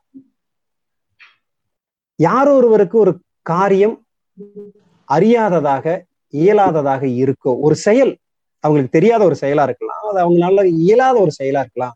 அந்த செயலை செய்யின்னு சொல்லி வலியுறுத்துனீங்கன்னா நிர்பந்தம் பண்ணீங்கன்னா அவங்களுக்கு கடும் கோபம் வரும். அந்த பையனுக்கு கடும் கோபம் வந்தது. ஏன்னா புத்தக வாசிப்பத்தி அவனுக்கு எதுவும் தெரியாது. புத்தக வாசிப்பு அவனுக்கு இயலாதது. அந்த விஷயத்த நீ செய்யின்னு சொல்லி வலியுறுத்தின அந்த விஷயத்த நிர்பந்தம் கொடுத்தேன். அவனுக்கு மட்டும் இல்ல அங்க இருக்கக்கூடிய பெரும்பான்மையானவர்களுக்கு அவனுடைய வடிவம் தான் அவங்க எல்லாத்தையும் நான் வலியுறுத்தி இருக்கேன் அவங்க எல்லாத்துக்கும் நிர்பந்தம் கொடுத்துருக்கேன். அவங்க எல்லாத்துக்கும் கோபம் வந்தது. அந்த கோபத்தை எப்படி காட்டினாங்கன்னா இப்படி இவன் கேட்டோன்னே எங்களை மாதிரி படிக்காதவங்க எல்லாம் ஜெயிச்சதே இல்லையா? ஜெயிச்சிருக்காங்க தானே? படிச்சாதான் ஜெயிக்க முடியுமான்னு கேட்ட உடனே பலத்த கைதட்டல். அரை அரங்கு அதிரும் கைதட்டல்னு சொல்லுவாங்கல்ல அப்படியான ஒரு கைதட்டல். அவன் கேட்டதுக்கு என்கிட்ட பதில் இருந்தது. பதில் இல்லாமலாம் இல்லை. ஆனா நான் பதில் சொன்ன அவனும் அவனை சார்ந்தவர்களை கேட்பதற்கு அன்னைக்கு தயாராகி. இந்த பையன் அப்படி கேட்ட உடனேயும் அந்த பதில் அந்த அதுக்கான பதில் நான் எதுவும் சொல்லலை. ஏன்னா சில இடங்களில் பதில் சொல்லாமல் இருப்பதுதான் மிகப்பெரிய பதில். எல்லா இடத்துலயும் எல்லா பதிலும் நம்ம சொல்லணுங்கிற அவசியம் கிடையாதுங்க நான் சொல்லல. சரி தம்பி நல்ல விஷயம். மீண்டும் நம்ம சந்திப்போம் அப்படின்ட்டு விட்டுட்டேன். அதுல இருந்து ஒரு இரண்டு மாசம் கழிச்சு இன்னொரு கல்லூரிக்கு ஈரோடுல இருக்கக்கூடிய கல்லூரிக்கு நான் போறேன். அங்க இறுதி ஆண்டு படித்துக் கொண்டிருக்கக்கூடிய ஒரு மாணவன் நான் போனப்போ அந்த மாதம் வந்து ஈரோட்ல புத்தக திருவிழா நடந்து அப்பதான் முடிஞ்சிருந்தது. பெரும்பான்மையான இடங்களில் நான் வாசிப்பை தொடர்ந்து ஏதோ ஒரு வகையில அறிவுறுத்துறேன். சும்மா மேலோட்டமா வந்து புத்தகம் படிச்சா அது கிடைச்சிரு இது கிடைச்சிடலாங்கிறதுல இயல்போட பொருத்தி ஏதோ ஒரு இடத்துல கொண்டு வந்து பொருத்தி ஒப்புக்கொள்ளக்கூடிய வகையில் அதை நெருக்கமா நான் கொண்டு வந்து கொடுப்பேன். அப்படி கொடுக்குறப்போ அவங்ககிட்ட கேட்குறேன். முப்பத்தைந்து மாணவர்கள் அந்த வகுப்புல இருக்காங்க அவங்ககிட்ட கேட்குறேன். தம்பிகளா ஈரோட்ல புத்தக திருவிழாலாம் சிறப்பா நடந்து முடிஞ்சிருந்து எத்தனை பேர் போனீங்கன்னு கேட்குறேன். முப்பத்தி அஞ்சு பேர்ல ரெண்டே ரெண்டு பேர் தான் கைது ஒரு பெண் ஒரு பையன். அப்படியா? ரொம்ப சந்தோஷம். ரெண்டு பேராவது போயிருக்கீங்களே. வேற வழி இல்லை. நம்ம அதை தான் ஏத்துக்கணும் அந்த அப்படின்னு நினைச்சுக்கிட்டு அப்படி போயிருக்கீங்களே. ஆஹ் என்ன பண்ணீங்க போனோன்னையும் அந்த பொண்ணு சொல்லிச்சு சார் போய் சுத்தி எல்லாம் முடிச்சுட்டு வந்துட்டேன் அது பேத்துக்கு அப்படி இருக்கும். புத்தக திருவிழாவுக்குள்ள போயிட்டு வந்துட்டா புண்ணியம் கிடைச்ச மாதிரி இருக்கும். சில பேத்துக்கு போனோடனே ஒரு நாலு புத்தகத்தை எடுத்து வச்சு செல்ஃபி எல்லாம் எடுத்து அப்படி போடுற மாதிரி இருக்கும். அந்த பொண்ணு ஏமா வாங்கலையா? சும்மா போயிட்டு வந்தேன் சார். அப்படின்ட்டு அந்த பையனு கேட்டேன் என்ன தம்பி புத்தகம் வாங்கின என்ன புத்தகம் வாங்கினேன்னு நான் கேட்ட உடனே அவனுக்கு முகம் இருண்டு போயிடுச்சு. ஒரு மாதிரி ஆயிட்டான். ஒன்றும் வாங்கல சார் அப்படின்னா. அப்புறம் எதுக்கு போனேன் போயிட்டு ஜாலியாக சுத்திட்டு வர்றதுக்கா? போட்டோ எடுத்துட்டு வர்றேன் புக்கு வாங்கலாம்னு போனேன் சார் ஆனா வாங்கல. புக்கு வாங்கலான்னு போயிட்டு வாங்கலைன்னா என்ன காரணம்? இல்ல சார் ஒரு புக்கு வாங்கணும்னு போனேன். எங்கிட்ட என்கிட்ட நூறு தான் இருந்தது. புக்கு விலை ஜாஸ்தியா இருந்தது. அதனால எடுத்துட்டு வச்சுட்டு வந்துட்டேன். புக்கு வாங்கலாம்னு போய் நூறு தான் இருந்தது. என்ன புத்தகத்தோட? என்ன புத்தகம் அது? எவ்வளவு? இரநூத்தி சில்லற போட்டிருந்தது சார். நூறுரூவா இருந்தது வச்சுட்டு வந்துட்டேன். ஏற்கனவே கொஞ்சம் படிச்சிருக்கேன். எங்கேயோ படிச்சேன் கால்வாசி படிச்சேன். அதுக்கப்புறம் படிக்கணும்னு அந்த புத்தகத்தை தேடிட்டே இருந்தேன். அது வாங்கணும்னு தான் சார் போனேன். என்ன புத்தகம் தம்பி? பொருளாதார அடியாளின் ஒப்புதல் வாக்குமூலம். உண்மையில அதிர்ந்து போயிட்டேன். ஒரு பையன் பொருளாதார அடியாளின் ஒப்புதல் வாக்குமூலம் படிக்கணும்னு ரொம்ப தீவிரமா இருந்திருக்கானே அப்படின்னு நினைக்கிறப்போ அதிர்ந்து போயிட்டேன். உங்களை சில பேர் இப்பதான் அந்த புத்தகத்தோட பேரை கேள்விப்படுவீங்களா இருக்கலாம். சில பேர் இப்பதான் அவசர அவசரமா எழுதிக்குவீங்களா இருக்கா ஏதோ மேட்ரு இருக்கு போல இருக்கு சொல்லுவார் போல இருக்கு. எப்படி இருந்தாலும் சரி. அதுக்காக வருத்தமோ எந்த உணர்வுகளும் எனக்கு கிடையவே கிடையாது. தேடுங்க. அந்த புத்தகம் வாசிங்க.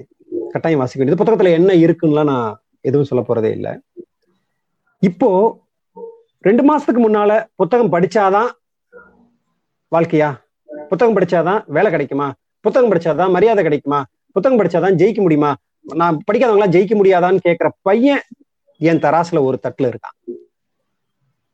இன்னொரு தட்டுல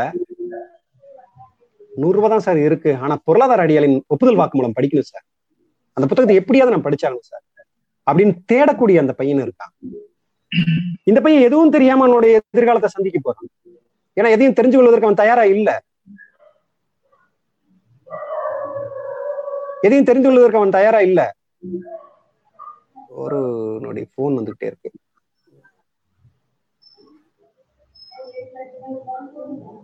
ஆனா இவன் ஒரு வல்லரசு நாடு என்பது எப்படி இருக்குன்னு தெரிஞ்சுக்கிறான்.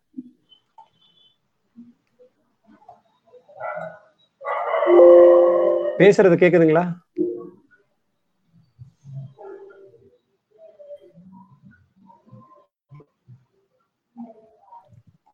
கேக்குதுங்க சார் கேக்குது. ஓகே. தெளிவா படம் தெரியுதா? ஏன்னா எனக்கு அழைப்பு வந்தனால இல்ல இல்ல நீங்க. பேசுறது கேக்குது. ஓகே நன்றி நன்றி.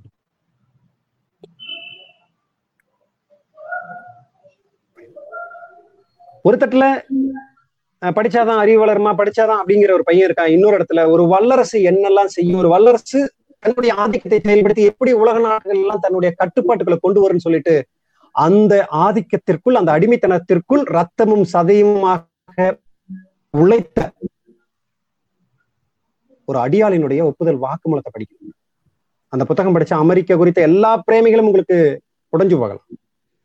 எல்லா அடிமைத்தனங்களுக்கு பின்னால் இருக்கக்கூடிய விஷயங்களும் வேற மாதிரி புரியப்படலாம் இந்தியா எங்கெங்கெல்லாம் எங்கெங்கெல்லாம் எந்தெந்த சூழல்கள்ல யார் யாரு கீழே எப்படி அடிமைப்பட்டிருக்குங்கிற விஷயம் அந்த அரசியல் உங்களுக்கு புரிய ஆரம்பிக்கலாம். இவங்க ரெண்டு பேரும் ஒரு தராஸ் தட்டுல வைக்கிறான் எந்த தட்டு கீழே தாழும்ங்கிறத பார்க்க ஆரம்பிக்கும் அப்போ இந்த பையனா இந்த பையனா? இன்னைக்கு ஒவ்வொரு கல்லூரியிலும் வணிக ஒவ்வொரு கல்லூரியினுடைய வளாக தேர்வுகளுக்கும் நிறுவனங்கள் வந்து வந்து வந்து வந்து கொத்திட்டு போறாங்க. அப்படி கொத்திட்டு போறவங்க ஒரு நிறுவனத்துல பணியாற்றும் பொழுது அந்த நிறுவனத்துல பணியாற்றக்கூடிய அவர்களுக்கு நான் பயிற்சி அளிக்கக்கூடிய ஒரு இடத்துக்கு நான் போறேன். அங்கதான் வாழ்க்கையை கத்துக்கிறதுக்கு எந்த புத்தகம் சார் தேவைப்படும்? எந்த புத்தகம் உதவி செய்யும்? படி படி படின்னு படிச்சு மார்க் வாங்கி இந்த இடத்துக்கு போ இந்த இடத்துக்கு போ இந்த இடத்துக்கு போன்னு வந்துட்டேன். இன்னைக்கு நான் வாழ்க்கையை எதிர்கொள்ள முடியல. என்ன பண்ண போறதுன்னு தெரியல. அப்படிங்கிற கேள்விகளோடு பல நிறுவனங்களில் நான் வெறும் இளம் பணியாளர்களை புதுசா முடிச்சுட்டு வந்தவங்க அஞ்சு வருஷம் மூணு வருஷம் ஏழு வருஷம் ஆனவங்களை நான் பாக்குறேன் உலகமே எங்களுக்கு பெருசு பெருசா தெரியல. அப்போ இந்த ரெண்டு பேரும் ஒரு நிறுவனம் தேர்ந்தெடுத்து போகும்போது அந்த நிறுவனத்துக்குள்ள இருக்கக்கூடிய எல்லா விஷயங்களையும் அவன் ரொம்ப எளிதாக புரிந்து கொண்டிருப்பான். ஏன்னா அவன் உலக அரசியலை ஒரு புத்தகத்தின் வாயிலாக ஓரளவுக்கு புரிஞ்சுட்டு வந்திருக்கிறவன். இந்த பையன் எதுவும் இல்லாம அங்கேயும் போய் நின்றுட்டு இருக்கக்கூடிய பையனா இருக்கான். அதை விட ரொம்ப முக்கியமானது இவங்க ரெண்டு பேர்த்துக்கும் எந்த எதன் மூலமாக வாய்ப்பு கிடைக்கும் பாத்தீங்கன்னா எல்லா இடங்களிலும் வெறும் மதிப்பெண்கள் மட்டும் பேசுவது கிடையாது. அவன் அந்த நேர்முக தேர்வை எப்படி எதிர்கொள்றான் அந்த சூழலை எப்படி எதிர்கொள்றான் அவன் எப்படி அதை கடந்து வர்றான் இந்த விஷயங்கள் எல்லாரும் சேர்ந்து தானே அவங்களுக்கு அதை கொடுக்க போகுது. அப்போ ஏன் படிக்கணுங்கிறதுக்கான கேள்வி இந்த பையன் கொடுக்கறதா இந்த பொருளாதார அடியால் ஒப்புதல் வாக்கு மூலம் கொடுக்குற படிக்கிறேன்னு சொன்னவன் என்ன உணர்வை கொடுத்தானோ அவன் தான் அந்த பதிலை தர்றான். அடுத்து ஒன்றரை மாசம் கழிச்சு மீண்டும் அதே கல்லூரிக்கு அவர்களுக்கு இரண்டாவது தவணையாக நான் பயிலரங்குக்கு போகும் பொழுது இந்த விஷயத்த வெளியில ரொம்ப மகிழ்ச்சியா சொல்றப்ப ஒரு பையன் இந்த புத்தகத்தை கேட்கறான் அப்படின்னு சொல்றப்ப படிக்கணும்னு சொன்னா புக் ஃபேருக்கு போய் வாங்க முடியலையேன்னு சொன்னப்ப ஒரு நண்பர் நான் அந்த புத்தகத்தை வாங்கி தரேன். என்னோட சார்பில் அந்த புத்தகத்தை கொண்டு போய் கொடுங்கன்றாங்க நான் கல்லூரிக்கு போறேன் துறை தலைவரை சந்திக்கிறேன் சந்திச்ச உடனேயும் இந்த சம்பவங்கள் எல்லாம் சொல்ற அவர் ஆச்சரியம் பாக்குறாரு. ஏன் பையன் அந்த புக் கேட்டானா? ஏன்னா அவரே படிச்சதுல அது வேற விஷயம். ஏன் பையன் அந்த புக் கேட்டானா? அப்படி ஒரு புக் இருக்கா? அதுல என்னெல்லாம் இருக்குது அப்படின்னு கேட்டார். நீங்க படிங்க சார் உங்களுடைய டிபார்ட்மெண்டோட லைப்ரரியில அதை வச்சுக்கோங்க. அந்த பையனை அங்கேயே கூப்பிட்டு எல்லாத்தையும் அவங்களுடைய பேராசிரியர்கள் மத்தியில இந்த பையன் இந்த புத்தகத்தை கேட்டிருக்கான். அவங்க நிறைய பேர் அந்த புத்தகத்தை அப்பதான் முதன்முறையாக பார்க்க நான் இந்த பையன் படிக்கிறதுக்கான முதல் உரிமையை நாங்க தரணும்னு நினைக்கிறேன். அந்த புத்தகத்தை அந்த பையனுக்கு பரிசளிக்கிறேன். அந்த பையன் படிச்சு முடிச்சதுக்கு பிறகு இந்த துறைக்கு பரிசளிப்பான். உங்க இங்க இருக்கக்கூடிய படிக்கக்கூடிய எல்லா மாணவர்களையும் எப்படியாவது நீங்க படிக்க வச்சிருங்கிற ஒரு வேண்டுகோளை வச்சுட்டு தான் நாங்க கொடுத்துட்டு வந்தோம் அப்ப இந்த வாசிப்பு குறித்து சொல்றப்ப இன்னொரு சின்ன எச்சரிக்கையும் சொல்ல வேண்டியது புத்தகம் படிச்சா மட்டுமே நல்லவர்கள் ஆயிட முடியாது. புத்தகம் படிச்சவங்க மட்டுமே வல்லவர்கள் ஆயிட முடியாது. புத்தகம் படிச்சவங்க எல்லாருமே நேர்மையாளர்களா இருப்பாங்கன்னு சொல்ல முடியாது. புத்தகம் எல்லா விஷயங்களையும் கொடுத்துருன்னு சொல்ல முடியாது.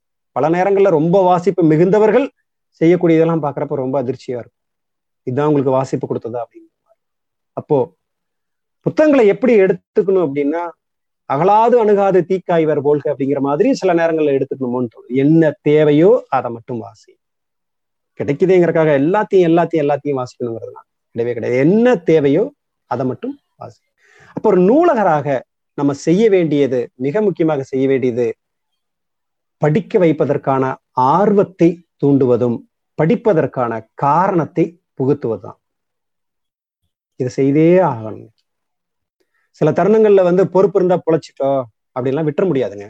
நம்ம சுற்றி இருக்கக்கூடியவர்கள் அது குடும்பத்திலேயா இருக்கலாம் நம்முடைய பிள்ளைகளாக இருக்கலாம் நம்முடைய மாணவர்களாக இருக்கலாம் நம்ம கூட பணியாற்றக்கூடியவர்களாக இருக்கலாம். யாரா இருந்தாலும் சரி பொறுப்பு இருந்தா நீங்க பாட்டுக்கு பொழைச்சிக்கணும் விட்டுற முடியாது.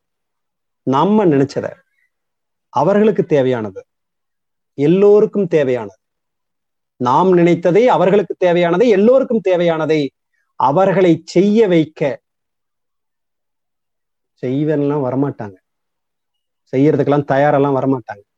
அவர்களை செய்ய வைக்க பொறுப்பு இருந்தா பொழைச்சுக்கொண்டு விட்டுடாம மீண்டும் சொல்றேன் நம்ம செய்யணும்னு நினைச்சத அவர்களுக்கு தேவையானதை எல்லோருக்கும் தேவையானதை அவர்களை செய்ய வைக்க என்னவெல்லாம் முடியுமோ அவை யாவற்றையும் நாம் செய்தாக வேண்டும்.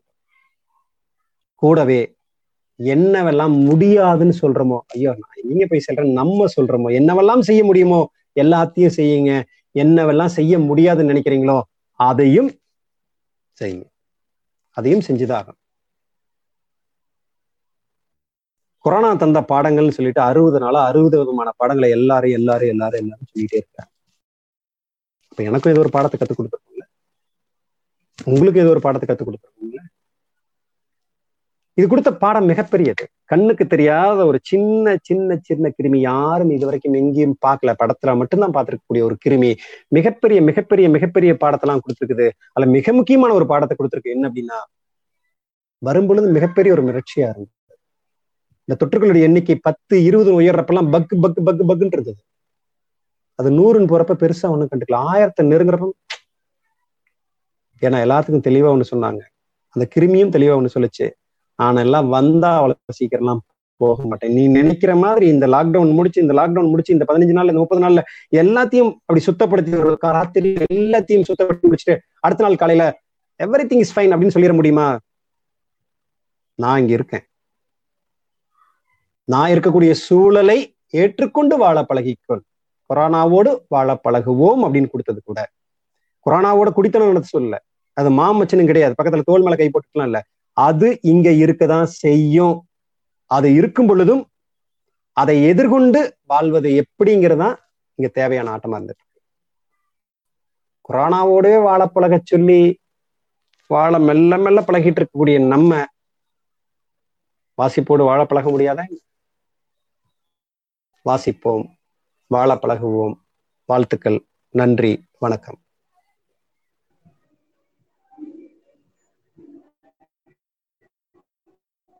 நன்றி ஐயா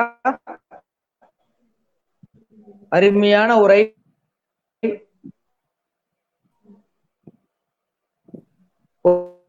ஒரு மணி நேரம் எங்களுக்கு போனதே தெரியவில்லை. இப்பொழுது பங்கேற்பாளர்கள் தங்கள் கேள்விகளை சாட் பாக்ஸில் பதிவிடுமாறு கேட்டுக்கொள்ளப்படுகிறோம்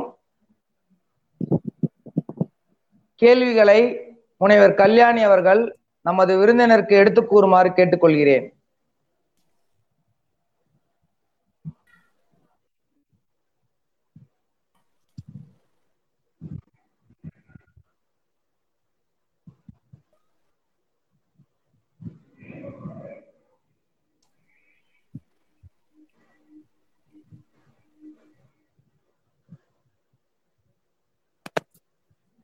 சார் கேக்குதா? கேக்குதுங்க கேக்குது. பண்ணுங்க. மியூட் பண்ண அன்மியூட் பண்ணிட்டேன் சார் கலைவாணி அப்படிங்கிறவங்க கேள்வி ஒரு கேட்டிருக்காங்க. நிறைய கேள்விகள் வந்திருக்கு. அதுல அவங்க கேள்வி கொஞ்சம் இதா இருக்கு இன்ட்ரெஸ்டிங்கா இருக்கு. நான் வாசிக்க முயற்சி செய்கிறேன் ஆனால் நான் பதில் சொல்ற. மாதிரியான கேள்வியை மட்டும் கேட்க சொல்லுங்க. வழி என்ன கூறுங்கள்னு உங்களை கேக்குறாங்க. எதுக்கு எதுக்கு?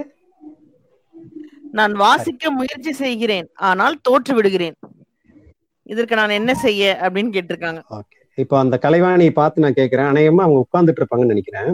ஓகேங்களா அவங்களுக்கு நான் நேரடியா பதில் சொல்றேன். கலைவாணி அவர்களே நீங்கள் எழுந்து நிற்பதற்காக முயற்சி செய்யுங்கள்.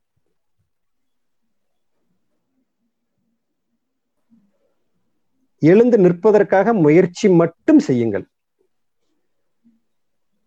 எழுந்திருச்சு நின்னீங்கன்னா சொன்ன பேச்சு கேட்கலன்னு அர்த்தம். எழுந்திருச்சு நின்றுந்தீங்கன்னா நீங்க சொன்ன பேச்சு கேட்கலன்னு அர்த்தம். எழுந்திருக்காம அப்படியே உட்கார்ந்து இருந்தாலும் நீங்க சொன்ன பேச்சு கேட்கலன்னு அர்த்தம். எழுந்திருக்க முயற்சி செய்யுங்கள் அப்படின்னு சொல்லியிருக்கேன். நான் முயற்சி செய்யுங்கள்னு சொன்ன உடனே நீங்க உண்மையிலேயே முயற்சி செஞ்சிருந்தா எழுந்து நின்றுதான் இருக்கணும் ஓகேவா? ஆனா எழுந்து நிக்க சொல்லல. முயற்சி மட்டும்தான் இருங்க இருங்க. முயற்சி மட்டும் தான் செய்ய சொல்றேன். அப்ப முயற்சி செய்யறது அப்படின்னா பல நேரங்கள் என்ன பண்றேன்னா நடிக்கிறதுன்னு அர்த்தம். எழுந்திருக்க முயற்சி செய்யுங்கள் அப்படின்னா நான் உட்கார்ந்துருக்கிற இடத்துல இருந்து ஒரு இன்ச் மேல நகர்ந்துடணும் ஆனா நிக்க கூடாது ஏன்னா எழுந்திருக்கிறதுக்கான முயற்சியை மட்டும்தான் நான் செய்யணும். அப்போ ஒரு ஒரு அன்கம்ஃபர்ட் ஜோனுக்குள்ள வந்துருவேன்.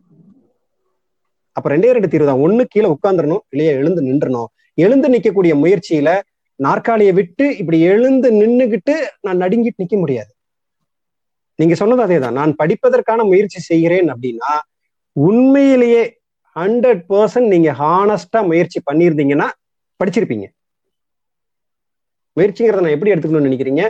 புத்தகத்தை திறக்கிறேன் முதல் வரியை படிக்கிறேன் புத்தகத்தை திறக்கிறேன் மூடுறேன் முதல் அப்படின்னு எடுத்துக்கிறதா? வாசிப்பதற்கான முயற்சி செய்யறேன் என்னால வாசிக்க முடியலங்கிறத என்னால எப்படியுமே புரிஞ்சுக்க முடியல. நீங்க ஹானஸ்டா நேர்மையா முயற்சி செய்திருந்தால் கட்டாயம் வாசிச்சிருப்பீங்க. அதுல எந்த சந்தேகமும் கிடையாது. கல்யாணி அடுத்த கேள்வி போலாம். சுதா ஏகமை அப்படிங்கிறவங்க ஒரு கேள்வி கேட்டிருக்காங்க. வருங்காலங்களில் நூலகர் பணி என்பது சுகமா சுமையா? பட்டிமன்றம் வச்சுக்கலாங்க. சுகமா சுமையா எல்லாம் பட்டிமன்றம் வச்சு காமெடியா ரெண்டு பாட்டெல்லாம் எடுத்து விட்டு ரெண்டு ஜோக் எல்லாம் எடுத்து விட்டு. இதெல்லாம் ரொம்ப ரொம்ப ரொம்ப சாதாரணமான ஒரு கேள்விங்க. நான் இப்ப சொன்ன மாதிரியான ஒரு நூலகராக நீங்க ஒரு தலைவராக நீங்க வித்தியாசமான ஒரு விஷயங்களை கூடியவர்களாக இருந்தா இது மிகப்பெரிய சுகம் மிகப்பெரிய சவால். சவால்ல ஒவ்வொரு இடத்துலயும் கடந்து கடந்து கடந்து கடந்து வருவீங்க ஐயோ லைப்ரரினா இருக்கிறேன் காலையில போறேன் ஒரு வயலும் படிக்க வர மாட்டேங்கிறேன் எல்லாம் மொபைல்லயே கிடந்துகிட்டு இருக்குது எதுவும் படிக்க வர மாட்டேங்குது எதுவும் பண்ண மாட்டேங்குது. என்னென்ன புக் இருக்குன்னு கூட நமக்கு தெரியல. பொருளாதார அடியாளின் ஒப்புதல் வாக்கு மூலம் தெரியல. இது இது மாதிரி இன்னைக்கு வரிசையில் இருக்கக்கூடிய புத்தகங்கள் இன்னைக்கு சமகாலத்துல யார் எழுதிட்டு இருக்கா? கடந்த ஆறு ரெண்டு மாசத்துல அறுபத்தி ஒன்பது சிறுகதைகளை யார் தமிழ் இலக்கிய உலகத்துல எழுதியிருக்கா?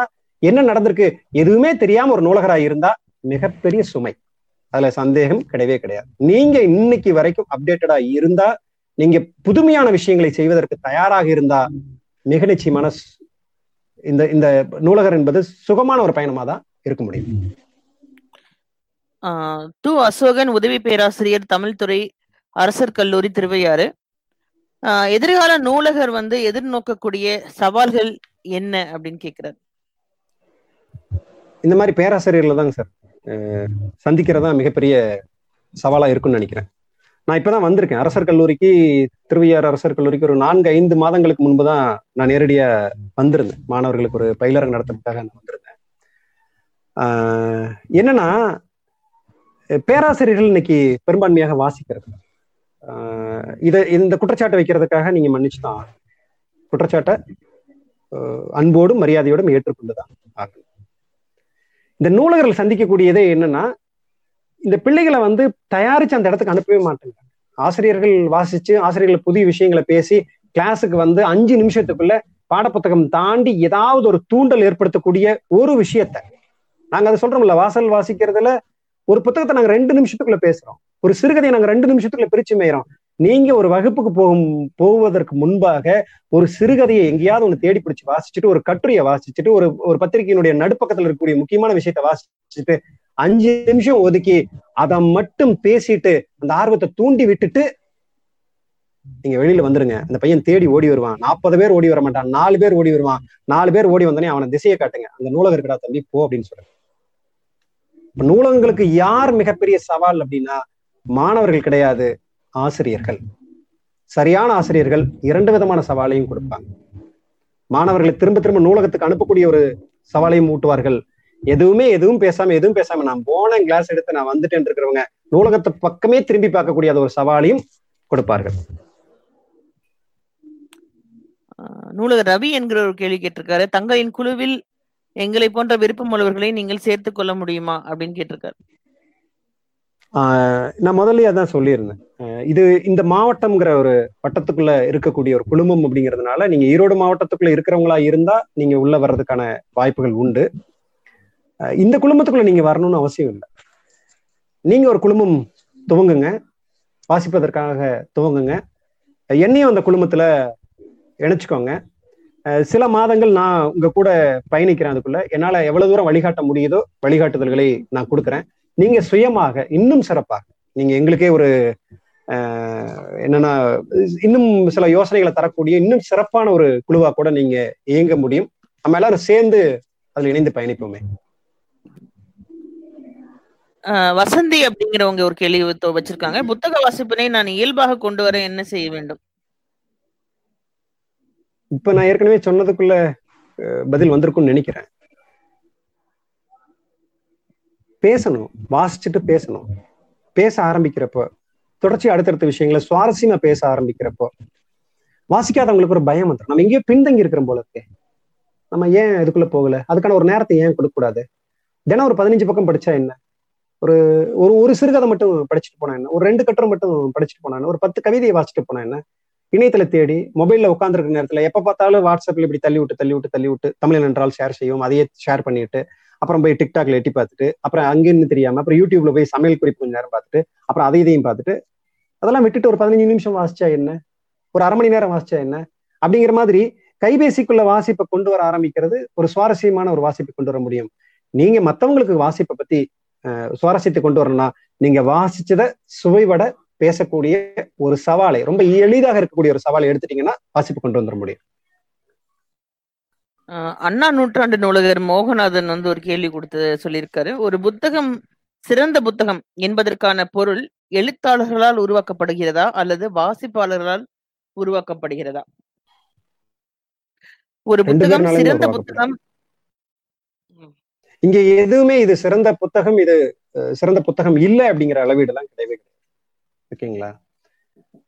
எழுதியிருக்கக்கூடிய விஷயம் இவங்களுக்கு தேவையானதா இருந்து இவங்களுக்கு பிடிச்சதா இருந்து அவங்களுக்கு புரியக்கூடிய வகையில இருந்ததுன்னா அது ஒரு சிறந்த படைப்பா மாறிடும். அவ்வளவுதான். ஒரு சிறப்பான உணவுங்க உணவுங்கிறது என்னது? எனக்கு கொங்கு நாட்டு பகுதியில் இருக்கக்கூடிய உணவு தான் என்றைக்கும் சிறப்பான உணவா இருக்கும். வேற வழி இல்லை. ஏன்னா நீங்க வேற நான் வேற ஒரு பகுதிக்கு வர்றேன் அப்படின்னா ஒரு நாளைக்கு அது சுவையானதா இருக்கும். ரெண்டாவது நாள் சுவையானதா இருக்கும். மூணாவது நாள் நாலாவது நாள் பிடிக்காம போயிடும். அப்போ இது இது எனக்கு என்ன இவங்க சமைச்சு கொடுக்கறது நான் சாப்பிடக்கூடிய எடுத்துக்க முறையில இது இப்படி இந்த சுவையில சமைச்சா இது எனக்கு பிடிக்கும் அப்படிங்கிற மாதிரி இருக்கிறப்ப இது எனக்கு சிறப்பான உணவா இருக்கும். ஒவ்வொரு பகுதிக்கும் ஒரு சிறப்பான உணவாக இருக்கும். அப்போ இது எழுத்தாளர் மட்டுமா வாசகர் மட்டுமா தீர்மானிக்கிற விஷயம் இல்லை. இது ரெண்டு பேத்துக்கு மேட்ச் ஆச்சுன்னா ரெண்டு பேத்துக்கு பொருந்துச்சுன்னா சிறப்பானதா அமைஞ்சிடும் முனிவர் வேங்கடகிருஷ்ணன் என்ன கேட்டிருக்காருன்னா இணைய வழி கதை சொல்லியாக நான் ஆக வேண்டும் என்றால் எவ்வாறான உத்திமுறைகளை கையாளுவது? ஒரு யுக்தி முறையும் இல்லைங்க. கதையை மட்டும் சொல்லணும் கதை விடக்கூடாது அவ்வளவுதான். என்னோட பாணியை நான் அப்படிதான் சொல்லுவேன் கதைய கதையை சொல்லல் என்பது அந்த கதையை வாசிச்சா எப்படி இருக்குமோ அப்படிதான் சொல்லணும். எந்த சேர்க்கையும் இருக்கக்கூடாது எந்த நீக்கமும் இருக்கக்கூடாது. இப்போ அசோகமித்திரனுடைய அந்த கதையை நான் சொன்னதுல கிட்டத்தட்ட ஒரு எண்பத்தைந்து சதவிகிதம் அதுக்குள்ள இருக்கிற விஷயத்த மட்டும்தான் சொல்லியிருப்பேன். அதை தா தாண்டி நான் வெளியில போக மாட்டேன். என்ன பொறுத்தவரை நான் வச்சிருக்கக்கூடிய அளவீடு ஒரு கதை சொல்லியாக இருக்கக்கூடியவர். அந்த கதையை சுவாரஸ்யத்தோடு சொல்லணும் அவ்வளவு அந்த உணர்வுகளை கொண்டு வந்துடும் கேட்கறவங்களுக்கு அந்த அந்த அந்த அந்த இடத்துக்கு உள்ள ஆழ்ந்து போயிடக்கூடிய அளவுக்கான சுவாரஸ்யத்தை மட்டும் கூட்டி கதை எதுவும் விடாமல் கதையை முடிந்தவரை முடிந்தவரை முடிந்தவரை முழுமையாக சொல்ல வேண்டும். நான் ரெண்டு கதை அது மாதிரி சொல்லி என்னோட யூடியூப்ல இருக்கும். நீங்க ஈரோடு கதிர்னு போய் யூடியூப்ல தேடுனீங்கன்னா ஜெயமோகன் அவருடைய கதைகளை இரண்டு கதைகளை நான் சொல்லியிருக்கேன். ஆடியோ கொஞ்சம் கிளாரிட்டி கம்மியா இருக்கு. நான் மொபைல்ல ரெக்கார்ட் பண்ண விஷயம். வீடியோ இல்ல ஆடியோ மட்டும் இருக்கும்.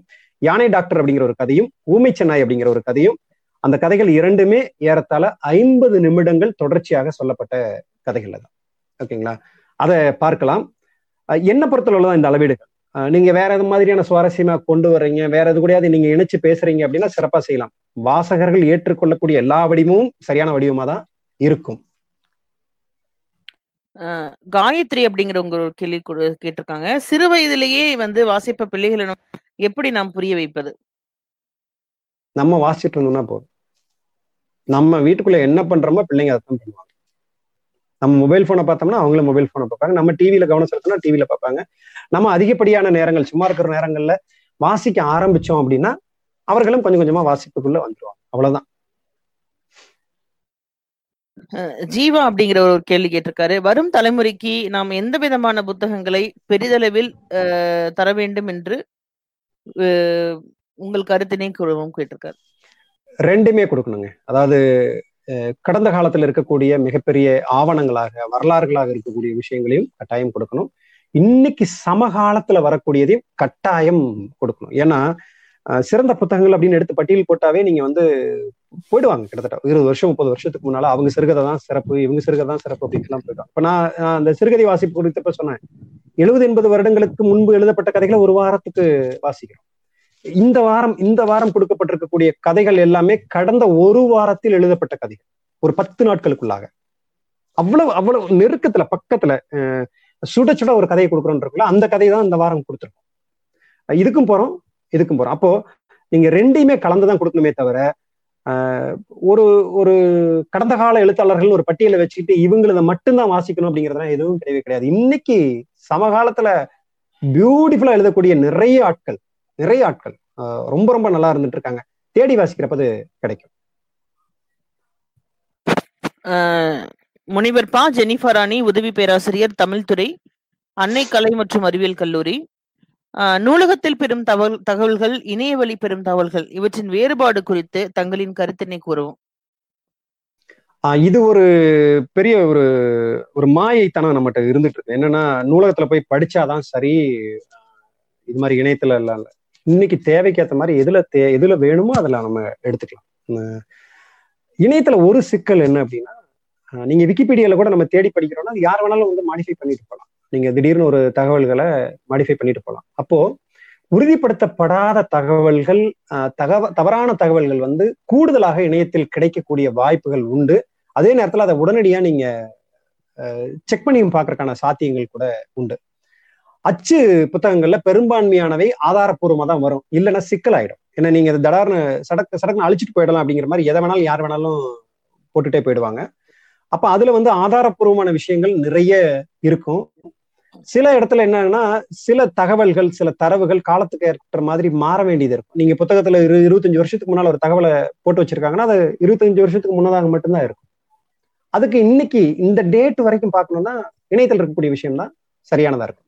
இப்ப ரெண்டுமே கலந்து பார்த்து எது சரியானதா படுதோ அந்த தெளிவோட நம்ம எடுத்துக்கணும். உண்மை தகவல்களுடைய சாத்தியங்கள் புத்தகங்களில் அதிகம் உண்டு. இதுல வந்து கொஞ்சம் கலப்புகள் இருப்பதற்கான சாத்தியங்கள் கூடுதலாக இணையத்துல உண்டு. அஹ் காயத்ரி அப்படிங்கிற ஒரு கேள்வி வச்சிருக்காங்க முதன் முதலா நான் வந்து வாசிக்கிறேன் அப்படின்னா நீங்க எந்த நூலை வாசிக்க சொல்வீர்கள்? நான் இப்பதான் வாசிப்ப தொடங்குறேன் அப்படின்னா நீங்க எந்த நூலை நீங்க வந்து வாசிக்க எனக்கு வந்து சிறுகதைகள்ல தொடங்குங்கன்னு சொல்லுவேன். ரொம்ப எளிமையான கதைகள்ல தொடங்குங்கன்னு சொல்லுவேன். ஈவன் நீங்க ரமணிச்சந்திரனோட தொடங்கலாம். இந்த புத்தகம் மட்டும்தான் வாசிக்கணும் அப்படின்னு சொல்ல முடியாது. ஏன்னா உங்களை பார்த்து பழகி பேசி இருந்தேன் அப்படின்னா உங்களோட என்ன விஷயங்கள் உரையாட முடியுதோ உரையாடுறதை வச்சுதான் ஒரு புத்தகத்தை சொல்ல முடியுமே தவிர எடுத்த உடனே இந்த புத்தகம் தான் ரொம்ப சிறப்பானது. இதை கட்டாயம் வாசிங்க அப்படின்னு சொல்ல முடியாது. ஏன்னா ரொம்ப எளிதா தெரியக்கூடிய விஷயம் சில பேர்த்துக்கு ரொம்ப ஆழமானதா இருக்கலாம். உள்ள புரிபடாம போயிருக்கலாம். அப்ப அந்த புத்தகத்தை வாசிக்கிறப்போ ஒரு மிரட்சி வந்துட்டு ஐயோ புக்கு படிக்கிறனாவே இப்படித்தானா? அப்படிங்கிறதுலாம் இல்லை. போய் இணையத்துல தேடுங்க. சிறுகதைகள் வேணுமான்னு சொல்லுங்க. இந்த இதுக்கான ஒரு குழுமம் இருந்ததுன்னா உரையாடல் தொடங்குங்க. உரையாடல் தொடங்கி எதை வாசிக்கலாம்னு சொல்லுங்க. வாசிச்சு பாருங்க. உங்களுக்கு பிடிச்சிருந்தா அதை ஒற்றி அதை ஒற்றி அதை ஒற்றி அப்படியே நீங்க போக ஆரம்பிக்கலாம். சுமதி அப்படிங்கிற ஒரு கேள்வி கேட்டிருக்காங்க. ஒரு நூலகர் வாசிப்பாளருக்கு எந்த வகையில எல்லாம் உதவ முடியும் இதுக்கு நீங்க முதல் சொன்ன பதிலே முதல்ல நூலகர் நிறைய இருக்கு. நான் திரும்பவும் சொல்றேன் நூலகர் நிறைய படிக்கணும். உங்க நூலகத்துல இருக்கக்கூடிய எல்லா புத்தகங்களுடைய பெயரும் நூலகருக்கு தெரிந்திருக்கணும். அப்பதான் புத்தகத்தோட பெயரை சொல்ல முடியும். ஒரு மாணவன் உள்ள வந்துட்டு போனா அன்றைக்கு நம்ம புதிதாக இரண்டு மூன்று பெயர்களை எழுத்தாளர் பெயரை சொல்லலாம் புத்தகத்தை சொல்லலாம் புத்தகத்துல இருக்கிற ஒரு ஒரு வரியை சொல்லலாம். ஏதாவது ஒண்ணு சொல்லக்கூடிய அளவுல தூண்டுதல் தரணும். நூலகத்தில் நீங்க உட்காந்துருக்கீங்க உங்களோட அட்மினிஸ்ட்ரேஷன் ஒர்க் எல்லாம் போனதுக்கு அப்புறம் நீங்க போங்க செல்ஃப்ல இருக்கக்கூடிய ஒரு புத்தக புத்தகத்தை எடுங்க புத்தகத்தோட ஏதோ ஒரு பக்கத்தை விரிங்க பக்கத்தை விரிச்சோன்னே இடது பக்கம் வலது பக்கம் தெரியக்கூடியதை ஒரு பார்வை பாருங்க. அதுக்குள்ள ஒரு வரி உங்களை லேசா அசிச்சு பார்க்கக்கூடிய ஒரு வரியா இருக்கும். அந்த வரியை மனசுக்குள்ள பதிய வச்சுக்கோங்க. வரவங்க போறவங்கலாம் அந்த வரியை பத்தின ஒரு உரையாடலை தொடங்குங்க. அவங்க அதை நோக்கி என்னன்னு கேட்டாங்கன்னா அந்த ஷெல்ஃப்ல அந்த புத்தகம் இருக்கு ஓடி போய் எடுத்துக்கோ படிச்சுப்பாரு அப்படின்னு சொல்லுங்க. படிச்சுட்டு வந்துட்டு அவன் நமக்கு புத்தகத்தை பத்தின விஷயத்த நிறைய நம்ம கொடுக்க ஆரம்பிப்பாங்க. அப்போ அஹ், எல்லா புத்தகத்தையும் ஒரு நூலகர் வாசிச்சிட முடியுமா? முடியாது. ஆனா எல்லா புத்தகத்தையும் நூலகர் ஒரு முறையாவது தொட்டு பார்த்துடலாம். எல்லா புத்தகத்தையும் நூலகர் அதனுடைய பெயரை ஆசிரியர் பெயரை ஒரு முறையாவது வாசிச்சு பார்த்துடலாம். எல்லா புத்தகத்தினுடைய பின் அட்டையில புத்தகம் குறித்த ஒரு குறிப்பு இருக்கும். அதை வாசிச்சிட முடியும். இதெல்லாம் செய்ய முடியாது அப்படின்னா நம்ம ஒரு வகையிலையும் உங்களுக்கு வழி நடத்தவே முடியாது. புத்தகங்கள் எல்லாத்தையும் வாசிக்க முடியாது. இந்த நான் சொன்னது புத்தகத்தினுடைய பெயர் ஆசிரியருடைய பெயர் அஹ், பதிப்பகம் யாரா இருக்காங்க பின்னட்டையில என்ன போட்டிருக்கு ஒரு பக்கத்தை விரிச்சு இடதும் வலதும் தேடி அல்லது அடுத்த பக்கத்தை புரட்டி நமக்கான ஒரு சொற்றொடர் அன்னைக்கு எடுத்துட்டு வந்து அதை மத்தவங்க கிட்ட திருப்பி திருப்பி போட ஆரம்பிச்சு அதை பத்தின ஒரு உரையாடலை தொடங்கி அவங்க கிட்ட புத்தகத்தை கொண்டு போய் கொடுத்துடலாம். அப்பா வித்யாவதி அஹ், அரசு கலைக்கல்லூரி கோயம்புத்தூர்ல இருந்து கேட்டிருக்காங்க. ஆக்சுவலி இந்த கேள்வி எனக்கு புரியல உங்களுக்கு புரியுதான்னு பாருங்க. நுண்குறி நுண்கிருமிகளை ஒத்ததான் என்பதை களைவது எப்படி அப்படின்னு கேட்டிருக்காங்க. நுண்கிருமிகளை நுண்கிருமிகளை ஒத்ததான் என்பதை களைவது எப்படி அப்படின்னு. எனக்கு அர்த்தம் புரியல அதனால விட்டுருவாங்க இது வந்து எனக்கு கண்டிப்பா கண்டிப்பா எனக்கு ஆன்சர் பண்ணுங்க. நுண்கிருமி போன்றதான் என்பதை கலை எப்படி களைவது? அப்படின்னு மூணு தடவை எனக்கு கண்டிப்பா வந்து நீங்க ஆன்சர் பண்ணணும்னு கேட்டிருக்காங்க. இன்னொரு வைரஸ்னு புரிஞ்சுக்கிட்டேன். நீங்க நீங்க எனக்கு கேள்வி புரிய வைங்க நான் பதில் புரிய வச்சிடுறேன். சிவானிங்கிறவங்க உங்களுடைய அலைபேசி எண் கேட்கிறாங்க. நானே கொடுக்கணுமா இல்ல நீங்க நீங்க அனௌன்ஸ் பண்ணிட்டீங்கன்னா தேவையானவர்கள் வந்து தங்களை பயன்படுத்திக்க உதவியா இருக்கும். ஓகே என்னோட அலைபேசி எண் nine eight four two seven. Nine eight four two seven eight six zero two six